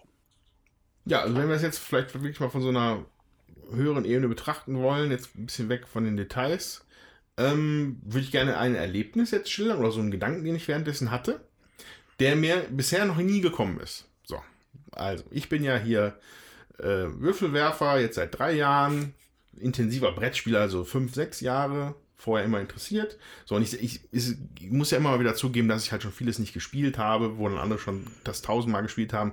Und dann gibt es ja noch dieses, diesen Ausdruck des äh, nicht noch ein Worker-Placement-Spiel. So. Habe ich immer gesagt, den Effekt kann ich mir gar nicht vorstellen. Weil ich habe jetzt die viele, nein, nicht viele, noch jede Menge auch noch nicht gespielt von Rosenberg, aber da war jedes Mal, hat es mich irgendwie wieder überrascht und auch andere Worker Placements haben mich überrascht. Ich hatte jetzt heute das erste Mal das Gefühl, okay, das fühlt sich ein bisschen an wie einfach noch ein Worker Placement. Das finde ich jetzt, fand ich total komisch und ich versuche das festzumachen. Weil, mhm. also das war, was ja einfach schon sagt, diese Leisten, dass man da seine Siegespunkte dann optimiert auf den Ruhmesleisten, das habe ich bei Tolkien gesehen. Diesen Fluss, weiß nicht, war das Brücke oder so, habe ich das mal gesehen, dass An man so Brücke einen Fluss sich zwischendurch auch denken. Da, ja. Und da hat es auch Würfel dabei. Mhm. Aber nicht in so einem Maße mhm. wie hier. Und dann habe ich mir nicht, okay, was, unter, was ist denn jetzt der Kern, warum das hier cool sein soll? Ich wollte gerade noch Marco Polo mit ins Rennen werfen, muss ja, mich auch noch auch, dran erinnern. Ich auch noch nicht ja. gespielt. Ähm, so, und dann habe ich, und weil, weil auch das hier, tausche einen Würfel in zwei von einer anderen Farbe. Mhm. Ist eine ganz normale Worker Placement Mechanik. Tausche eine Ressource gegen zwei andere. Mhm. Das, was es hier, was, was es hier besonders macht, ist einfach, dass du die, dass die da noch diese Würfelzahlen dranhängen. Ja. Quasi. An diesen Ressourcen, die man sich optimiert, hin und her schiebt, macht und tut. So, und da ist, glaube ich, für mich persönlich der Knackpunkt beim Spiel, dass es mir nicht so gut gefällt. Dass in einem Worker-Placement da noch ein Zufallselement reingekommen ist. Mhm. Das, das wäre, glaube ich, erstmal so, so, mein, mein so von oben drauf geguckt, der Punkt, über den wir sicherlich noch diskutieren können, mhm. aber was mir erstmal so aufgefallen ist in meinem Kopf. Mhm. Also ich finde äh, den Punkt mit den Siegpunktleisten mit den beiden und wie ich drauf vorgehe, insbesondere die Geldleiste, gefällt mir sehr gut. Ähm, die Geldleiste ist also eine der Siegpunktleisten, die dazu führt, dass ich meine Steine kreuzen.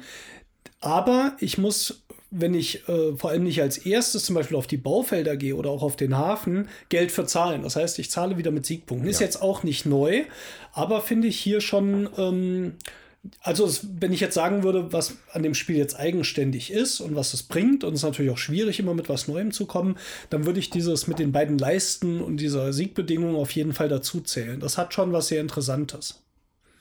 Ja, das stimmt. Also bei anderen Worker Placements würde es halt vielleicht wirklich über Holz, was man baut, halt geregelt werden. Mhm. Ja, es ist eigentlich schön gestreamlined über diesen, über den Punktemechanismus und auch diesen, diesen gegen, gegenläufigen Kramerleisten. Mhm. Äh, Das finde ich tatsächlich auch ziemlich cool bei dem Spiel. Das muss ja. ich sagen. Und wenn ich jetzt mal so den Vergleich ziehe zwischen Marco Polo, Brügge, ähm, was hatten wir eben noch gehabt als Worker Placement? Zolkin. Zolkin, okay, Zolkin würde ich mal rausnehmen, aber Marco Polo oder Brügge, dann gefällt mir das hier besser. Ich weiß, da bin ich aber auch mit der Meinung jetzt nicht äh, Mainstream-fähig. Äh, Marco Polo hatte mich nie so richtig überzeugt, fand ich immer so ein bisschen arg zäh. Das ist hier nicht der Fall. Das hier finde ich flott, da geht es vorwärts, auch wenn es wie gesagt, man muss sich dran gewöhnen, es geht nicht so vorwärts, wie man sich vielleicht vorher überlegt hat. Ähm, Brügge hat schon für mich ein ähnliches Spielgefühl, obwohl es wirklich andere Mechaniken hat. Obwohl man würfelt auch. Und, aber, aber ja, ja, ist schon sehr anders. Diesen, ne? Das gilt ja dann für alles. Den Häusern, das ist halt nochmal was anderes. Ja, ähm, trotzdem so vom Spielgefühl her geht es auch so ein bisschen für mich in die Richtung. Fand ich hier ein lebendigeres Spiel noch. Ähm, vor allem im Vergleich zu Marco Polo, was mir immer so ein bisschen statisch vorkommt, so ein bisschen anstrengend. Also Klar macht das jetzt nicht alles neu, aber trotzdem hat es für mich, ja, ist auf jeden Fall konkurrenzfähig zu genannten, ja, und das ist ja schon mal kein schlechtes Zeichen. Ja, aber, aber empfindest du nicht, dass die Würfel da, dass das eine Neuerung sein soll, die das aber nicht unbedingt besser machen? Na gut, Marco Polo hast du die Würfel ja natürlich auch schon drin. Ja, da ähm, kenne ich schon wieder nicht, Marco Polo. Ja. Da weiß Schütter vielleicht sogar ein bisschen genauer. Du hast Marco Polo öfters gespielt als ich. Ja, wahrscheinlich. Sehr wahrscheinlich. Äh, was wolltest du mich denn fragen? Ähm, wie sich das von der Würfelmechanik zu Marco Polo ähnelt oder unterscheidet? Also ich finde das hier viel fluffiger, weil ähm, du musst nicht noch extra was zubezahlen. Also bei Marco Polo ist es ja so, dass du mhm. zubezahlen musst, wenn du ähm, wenn du äh, Aktionen nochmal nutzt. Äh, und außerdem kommt es immer darauf an, was für einen Charakter du hast. Das ist hier nicht so. Also hier hat äh, jeder mhm. die gleichen Voraussetzungen, sag ich mal, gibt keinen unterschiedlichen Charakter, mit dem du spielst. Und ähm, was mir hier besonders gut gefällt, ist die äh, Spielbrettgestaltung. Also es ist mhm. wirklich sehr gut, ähm, sind die Piktogramme dass man immer erkennt, also man muss sich vielleicht erst ein bisschen eingucken, aber dann erkennt man doch ganz gut, äh, was es da für Möglichkeiten gibt, ähm, was gemeint ist und äh, das ist, finde ich, sehr eingängig mhm. gemacht. So. Wir mussten kaum in der ne-, Regel irgendwie mal nach was nachgucken. Ja, ne? genau. Also ja. es ist alles auf dem Board äh, schön dargestellt. Das, ähm, das gibt es ja nicht so oft.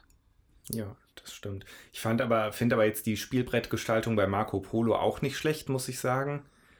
Ähm, was mir aber als Vergleich noch einfällt, ich habe Marco Polo jetzt auch nicht so oft gespielt, bin auch nicht der größte Freund dieses Spiels. Ähm, aber bei Marco Polo hatte ich definitiv oft das Gefühl, dass mir in Anführungszeichen ein Zug weggenommen wurde. Und, mhm. und das war hier halt jetzt nicht der Fall. Ja, gut, das ist halt eine Perspektive, ne? Ja. Aber das ist halt nach einer, einem Spiel halt wirklich immer schwierig, schwierig hm. zu sagen. Ja, auf jeden äh, Fall. Okay, dann stehe ich da alleine mit dem, mit dem, mit der Sache, dass ich dieses Würfelelement da nicht gut, das bringt das Spiel für mich nicht weiter. So. Mhm. Das macht es irgendwie unnötig wuselig. So, naja. Ja, also wir hatten ja ähm, gerade schon das Gefühl als Thema, bei diesem Spiel. Und äh, da möchte ich für mich jetzt nochmal hervorheben das Ende. Ich fand, das kam nämlich, obwohl absehbar war, Jutta, dass du vorne bist, fand ich, kam das recht plötzlich. Das stimmt.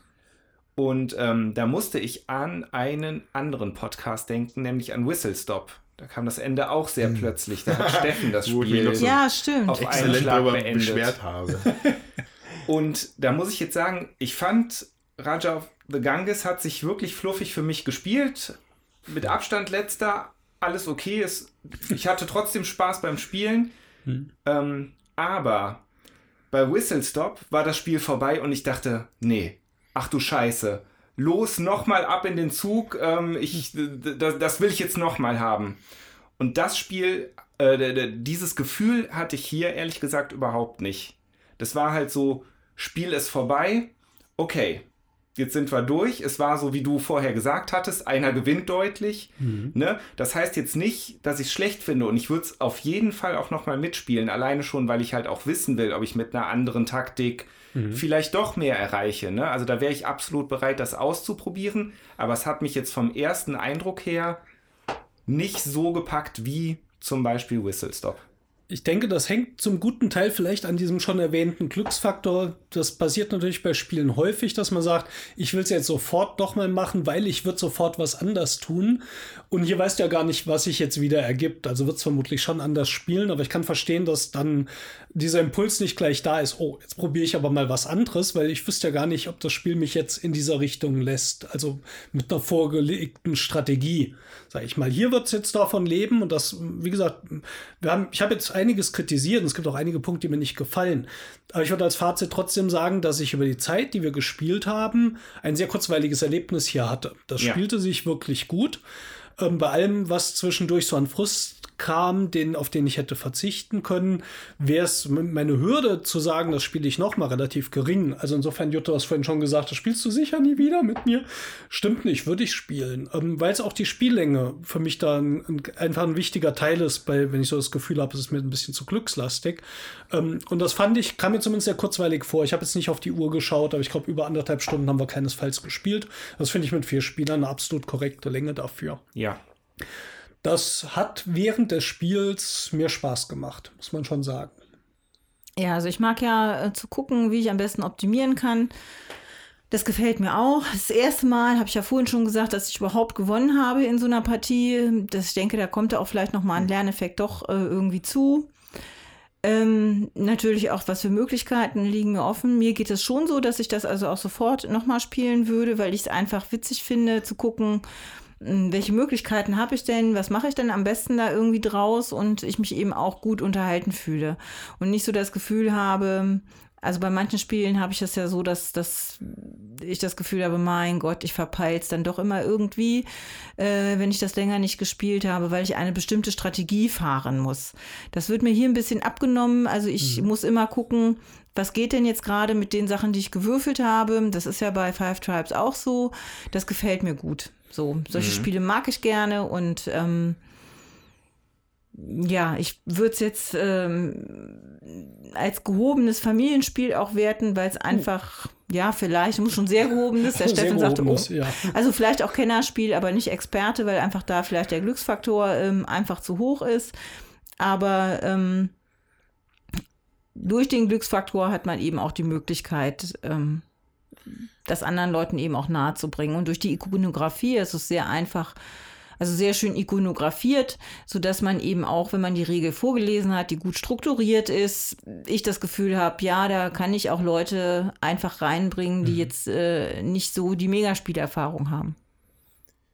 Ja, also äh, in deinem Fazit waren jetzt gerade, glaube ich, zwei Worte, die, die haben mich aufhorchen lassen und die mich jetzt, glaube ich, auf die Idee bringen, warum ich das nicht so mag.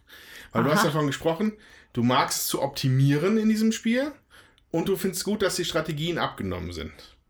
Hast du gerade gesagt. Strategien da, da, du brauchst nicht so viele Strategien, das wird dir abgenommen, hast du gesagt. Mhm. Ja, ja, weil so. ich gucken muss, was die und Würfel ich habe gerne meine verschiedene Strategien, die möglich sind und habe weniger Bock, in einem Worker Placement zu optimieren. Da würde ich ein Optimierspiel spielen. Sowas wie Futuropia oder so. Ne? Also ich, ich finde, die Strategien sind hier eingeschränkt, weil alle arbeiten trotzdem eigentlich auf das Gleiche hin. Also wir wollen, alle wollen Tempel haben, wir wollen Märkte haben und die möchten wir benutzen. Alle machen das eigentlich das Gleiche in diesem Worker Placement und ich habe es gerne, wenn man verschiedene Sachen macht. Weißt du? Und mhm. nicht nur, dass, dass alle das Gleiche möglichst optimal versuchen zu machen. Mhm. Und das, vielleicht ist das so der, das Ding, was mir hier nicht so gut gefällt. Sicher eine Betrachtungsweise, ja. So. Mhm. Und dann halt Würfels. Ne?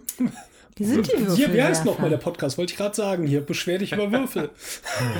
ja, ja, die Würfel sollte einfach nicht gewählt würfeln. Hinleger. So. Vielleicht, ist das, vielleicht ist das der Punkt. Das würde auch so, das Spiel auch für mich, glaube ich, von Odin und von Ein Fest für Odin, was ja bekannterweise mein Lieblings-Worker-Placement des Spiels momentan ist, unterscheiden. Weil bei Odin hast du jede Menge verschiedene Optionen und du musst da jetzt nicht zwingend irgendwie was in die Spitze optimieren, sondern alles ist halt irgendwie möglich. Und das ist, vielleicht ist das einfach nur ein unterschiedlicher Ansatz, den wir suchen in Worker mhm. Placements. So. Und da, darüber hinaus als Fazit ist es halt, kann ich vieles von dem widerspiegeln, was ihr sagt. Das ist, das, der, der Spielplan wirkte erst ein bisschen, bisschen wuselig auf mich, aber das ist alles total gut verständlich, genau wie Jutta gesagt hat. Material schön, hat gute Ansätze, ist aber nicht das Worker Placement Spiel, was ich suche. Mhm. So. Also mir wird immer bewusster, dass ich irgendwie es sehr mit Brügge vergleiche. Und auch Brügge gab es ja damals sehr unterschiedliche Ansichten, gerade bei den Stefan Feld-Fans, die dann so dachten, uh, jetzt mit dem Würfeln und Zufall. Ähm, es spielt sich komplett anders, aber es hat ein grundlegendes Spielgefühl, das ich ähnlich finde. Und ich glaube, ich würde mal so vermuten, wenn euch Brücke gefällt, habt ihr gute Chancen, dass euch Rajas of the Ganges vielleicht auch gefällt. Während wenn sowas wie Fest für Odin, äh, was die andere Richtung ist, da müsste man es vielleicht wirklich, äh, spiel's mal Probe. Ich bin gespannt, ich werde es also noch mitspielen und wir werden euch sicher auch updaten. Jutta, wie gesagt, die einzige, die es jetzt wirklich oft gespielt hat. Ähm, insofern ist mein, mein Fazit dann vielleicht jetzt auch einfach noch nicht so ganz wichtig. Ich glaube, der erste Eindruck stimmt zwar soweit, äh, was jetzt in dem Spiel drin ist oder was nicht drin ist. Inwieweit mich das jetzt dann dauerhaft stört, wenn ich das nächste Mal mich auch hinsetze und weiß, was auf mich zukommt, glaube ich, hat das Spiel dann einen kleinen Bonus. Ja, diesmal hatte ich, glaube ich, ein bisschen was anderes erwartet und hat dann so ein paar Enttäuschungen dabei gehabt. Ja, insofern, wie gesagt, für ein Fazit für mich eigentlich zu früh, aber können wir dann drüber sprechen, wenn wir es nochmal gespielt haben. Jawohl. Dazu muss ich sagen, es gibt die auf der Rückseite die, also der Spielplan ist angelegt auf der einen Seite für zwei Spieler und auf der anderen Seite ah. für drei bis vier Spieler. Also wenn man zu zweit ist, dann wird da auch noch was abgedeckt. Steffen guckt jetzt gleich mal, räumt mal alle Plättchen gerade um. Erstmal das Material hier runter. Knall, alles am Boden. Aha. Ja, da, da ist äh, ein Antragganges drauf. Ohne Spaß. Gut, ist ein paar Wo Felder sind, weniger, ja, ne? Ich sehe ja, nicht ja, gut, das ist ja, das ist ja also meistens, was man tut, ne? ein Marktfeld weniger, ah, ja, ne? Genau. Mhm. Ja, das ist natürlich wichtig. Ist ja. es, es sind weniger Flussfelder mhm. vorhanden, natürlich. Also die Sachen sind weniger äh, äh, Steinbruchfelder vorhanden. Das ist alles ein bisschen angepasst dann, ne? Ja. Mhm. Ja, dann können wir es ja auch zu zweit spielen. Ja, klar.